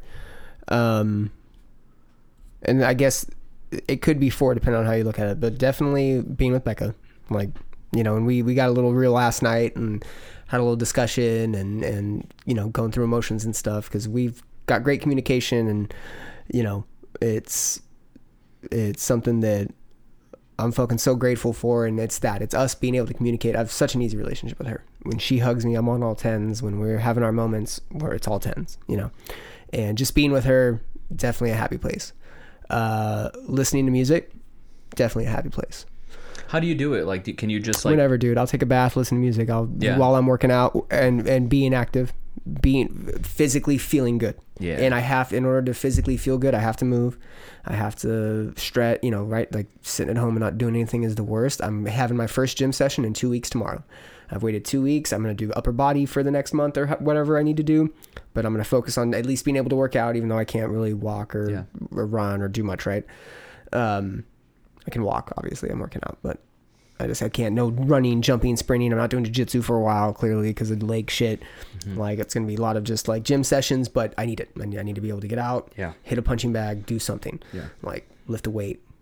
Um, those three things, and then connecting with my family. Like I wanted to, I want to put that with the Becca thing. Like just connecting with family. I'm talking to a couple different friends every single week consistently. And this was going on before the wedding, and I've kept it consistent through the wedding, and that was something that I was dead set on. Like I'm gonna connect. Uh, and then I'm learning being able to be creative, you know, and that's what a struggle lately because I feel like I did take, you know, I was off for a month for the wedding, and there was a lot of planning and a lot of like routine going into the wedding, you know, and then coming back, I've had the ability to do the show. Obviously, I got injured. Like I'm creating a little bit more content. I'm graduating coming up. There's a lot of like life events happening and Huge. going on. So I'm realizing what I need to do to be able to manage those things. And if yeah, if I can be in my happy places, for sure, that's something that helps me stay grounded and helps me stay like focused. couple things. When you're when depression's taking over your life like those happy those five happy things it's like eating ashes. You can't feel it. And that's really scary. When like the mm. hug from your daughter you feel nothing. I've, when I've- like the I've- pokeball I've probably experienced you that. see what i'm saying? Like yeah. that that's the scary thing and if you feel that way for too long death feels like the only happy thing Oh, dude. and it's scary. It's super scary. Um, it, it, it's it's really scary. What I want to say is like from one creative to another. Um, one mantra that I've had this year is lower the stakes, lower the fucking stakes, lower the stakes. Like creatively, like sometimes I want something to look really good, or like this crazy production, or this edit is like not right, whatever. Lower the stakes, like. I think with creativity, for me, and hopefully you can find your version of this, like the anxiety of like, oh man, like because you mentioned creativity is like a bit of a, a struggle sometimes. I have to remind myself. I need to live. That's part of the creativity formula. I mm-hmm. need to live life. You have these big life events that You are coming up. Absorb Waking that. up is just a part of the game, dude. You're already on. You're on a new level. You woke up. Go. Go play the game. Dude like around, the your ups and downs of living will inspire and inform the creativity. So like remember that you're you are your creativity is like not uh like a workout session where i'm going to be doing these reps for 30 minutes my heart rate's at a certain no creativity is on all the time but once you sit down and then you carve the thing or you chisel something out of Mm-hmm. whatever like then that's that's just a product right? So i would tell you like lower the stakes and like really don't be so hard on yourself and like let it let it come naturally. Like, uh, Well, that was that episode, dude. That episode I did where I Yeah. just shat and like for word vomit for, and that's funny because I've had more people reach out about that shitty episode and how shitty it was. think about that. then though. they reach out about other like good episodes. Think and I'm about just like, that. man, That's the story of my life too, that, man. dude? Was I, More like, people have reached or- out of a, of a podcast that I recorded on my phone Mm-hmm. on a bus than a feature film that took me 18 months to make. but it's a lot of like dude that was a lot to talk about. Like you it was weird and it's just like dude i had to shit the bed. I had to get up and get booed. Like and i've bombed during Yeah. i've bombed doing stand-up before. I've been Yeah. booed playing my music on stage. Like i've Yeah. hit some like you know but dude coming in here and talking to myself and feeling gross the entire time i'm doing that is a low that i don't know if i want to ever replicate but i had to do it. I had to get an episode out just for the sake of getting it out Yeah. and eat that i had to eat that ash and have it be gross for like a second Yeah. just so I knew when I did the next one, I'd feel a lot better in the process, and I'd feel better doing it in the process, This is how I know you're a true creative. dude. And so that's something that, like, I stuffed away, man. I stuffed away playing music, you know, because I think that the the creative aspect of me comes from daydreaming, you know, Mm, same here. and like. Dude, I'll fucking I'll act in front of a camera. I'll talk. I'll fucking play some music. But Yeah. there's nothing that constantly pulls me to wanting to make that like my life. Does that make sense? Like there was nothing that ever made me go, I'm gonna do whatever I can to be a musician and be in a band. Yeah. No, man, I wanted to be in a band for a while and it was fun. And then when shit got tough, I was like, man, I don't know if I want to be in a band anymore. Yeah. You know, It but played itself I out. still It ran enjoyed its course. playing music. I still enjoyed jamming, but do I want to be a lifetime musician? No, or I would be doing that. I now know that that's what I would be doing if I wanted to do it, and I don't want that.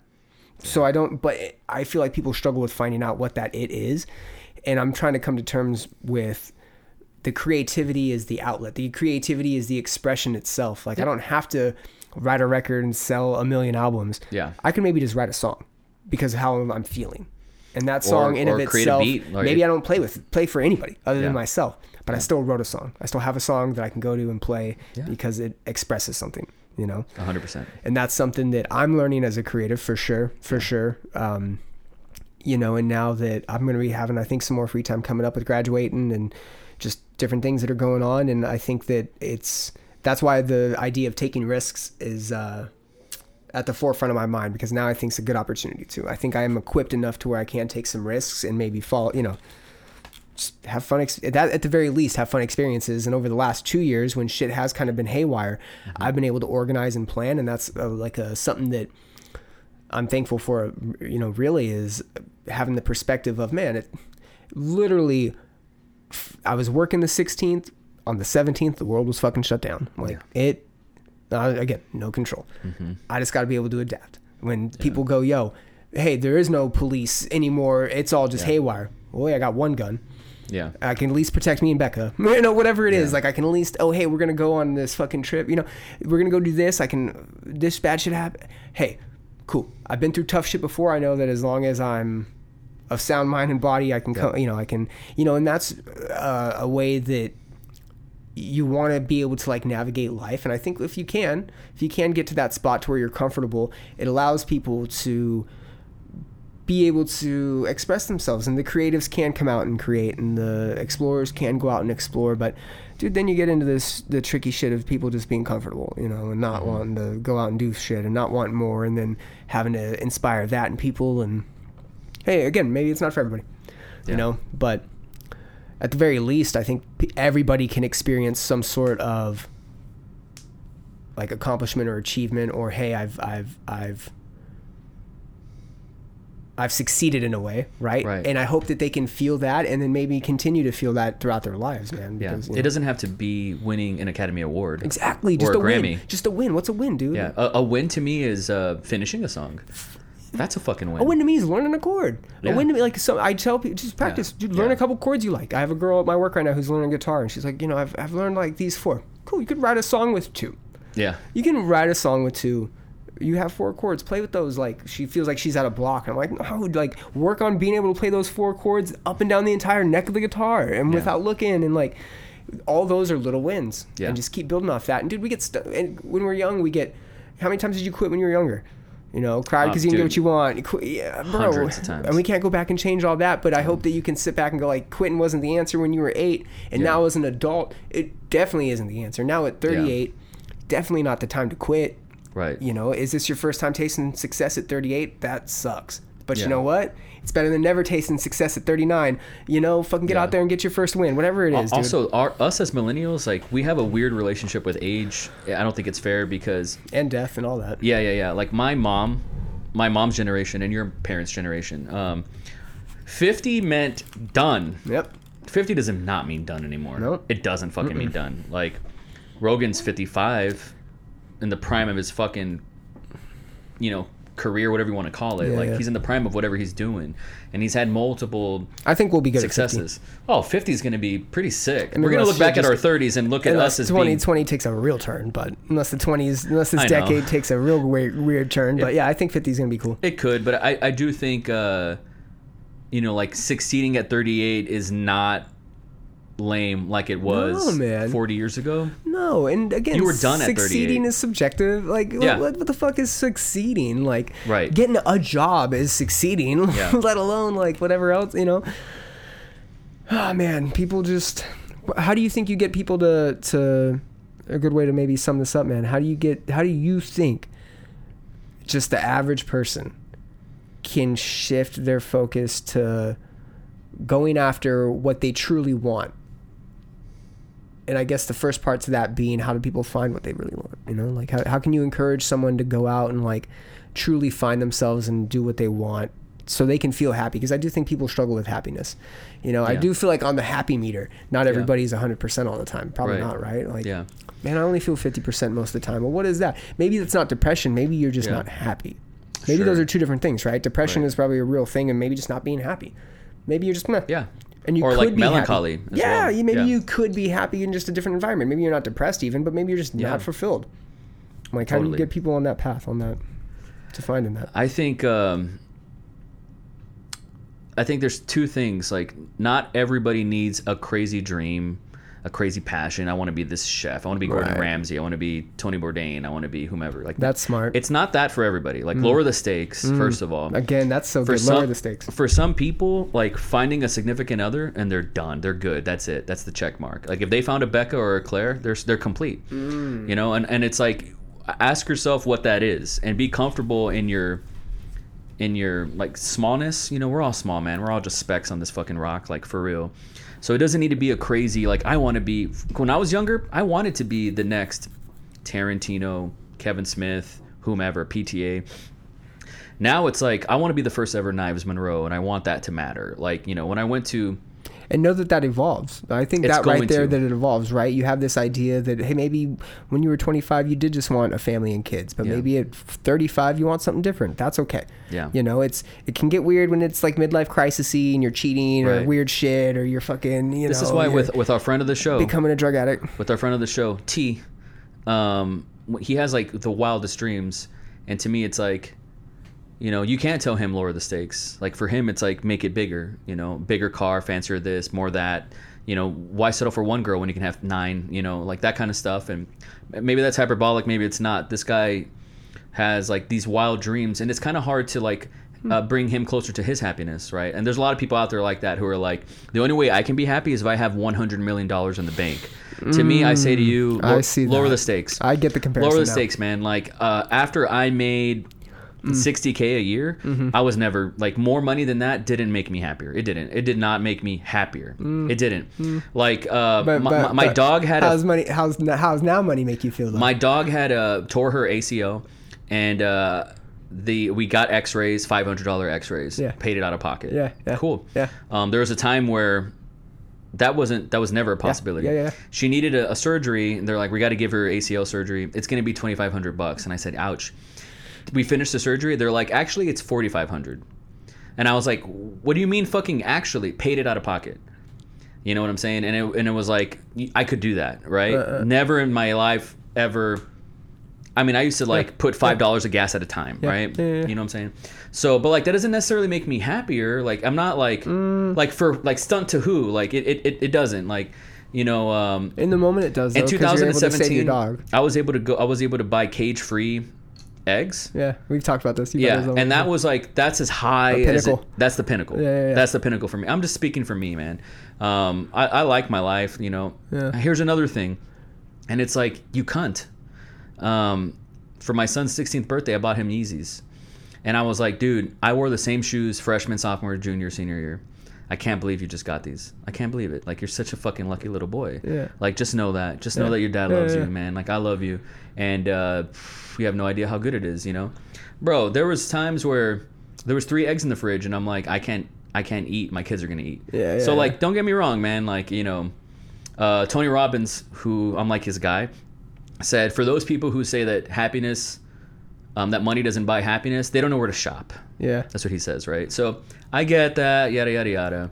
Um, but for me, lower the stakes. Like for that's why I, I, my life is okay as far as like my relationship with my success and my family because, dude, all I ever wanted was to make a teacher salary, filmmaking. That's all I ever wanted. If I could do that, I was a success. So um, I would to answer your question, like, what would I tell people? Lower the fucking stakes, but but um, also that's half the answer. The other half is you might not want anything, and that's cool too. Don't necessarily submit to this framework or paradigm that the way the world is is you need to what you do is what matters. You know, like the uh, uh, how much money you make is what defines you. Like, dude, if you're good smoking cigarettes, working your nine to five, living for the Cowboys game, I feel like I just outed like my entire family. But, dude, and if you're good and like a beer at the end of the day is your ecstasy, yo, I'm all, all I'm trying to do is chase that high that you fucking have. Like that's what I'm trying to do is feel okay. If that makes you feel okay, and you can go out on your sword and be like, I lived my fucking life and it was fine. My kids are good, and Yeah. you know, um, I have gas in my car. I'm good, man. That's all I need, baby. Sweet. Then then realize how lucky you are. You won already. You won the game. Like, ding ding ding ding ding ding ding. You won. Just don't waste that shit. Acknowledge that you that you have what you want, and when you if you ever decide that is this all there is, I want more, then you know ask yourself what do you want, right, and really just get yourself to it. And uh, yeah, that that would, that would be my answers, man. Because not everybody needs to make six figures to be happy. Um, not everybody needs the same dreams as I do. Not everyone's. Um, I think we all like fantasize about being Eddie Van Halen or um, Michael Jordan or something. Like we all have those dreams of like I want to, you know, we sing in the shower and we're like, could you imagine? Like we all have those dreams, and I think that's healthy, right? But if you feel like you're a failure and you want to kill yourself or something because you're not that, like lower the fucking stakes. You know what I'm saying? it's beautiful, man. Beautiful way to I think uh, put a bow on this. I know we didn't get into anything fucking entertainment related. Are you okay with that? Bro, I'm fine with it. Yeah, no, because this is what I wanted. Can I, wanted just say one to- thing that's Yeah. like the most important thing? Yeah. You know, um, Ye dropped an album this year, and uh, a lot of crazy cool stuff came out this year. Yep. Probably the craziest thing is that CM Punk returned. Oh dang! Was, That that changed my life, man. dude. Okay. That changed my life. And uh, next weekend on Wednesday, there there's an AEW show that's going to be in Dallas called Winter is Coming, and there's going to be a World Championship Yep, they match. did it last year. Yep, yep. We saw it last year, but it's going to be in Dallas. So I'm Sting going. Sting debuted last year, Sting debuted last year. Uh, I'm hoping to see CM Punk IRL next week. That, that's yeah, a that's son. a that's a uh, bucket list thing for me. Would you be willing to come back and do another wrap Any up fucking time. Any before Anytime. the end of the year? Absolutely. You just say when. We're doing it. Cool. Um, We'll do and hopefully we can do it after Matrix 4 comes out. Let's plan that. Are you a Matrix Uh, guy? Yeah, I, I had it on my list. It was on there. Yeah, we'll talk about it after that. Uh, yeah, man, and the only reason being is um, uh, my the guy Dude, that I, I'm here anytime you need me. the guy that I did my other one with, uh, Khalil. I've got like another two or three episodes I'm doing with him. We did three and a half hours the other night, and I cut it into two parts, and it's that was a struggle to have to cut and edit, and like, Ah. okay, like wh- where do I cut it? How do I transition and make them both interesting and like Yeah. sum it up with themes and like so yeah uh, we'll, we'll we'll do this one legitimately because you said some fucking powerful things man and and uh, proud of you. You know Thank you, congratulations of on you too, being able to to thank you. Congratulations on being able to uh really man you, you you have a grasp on your own little world right now your own destiny and that's a crucial move.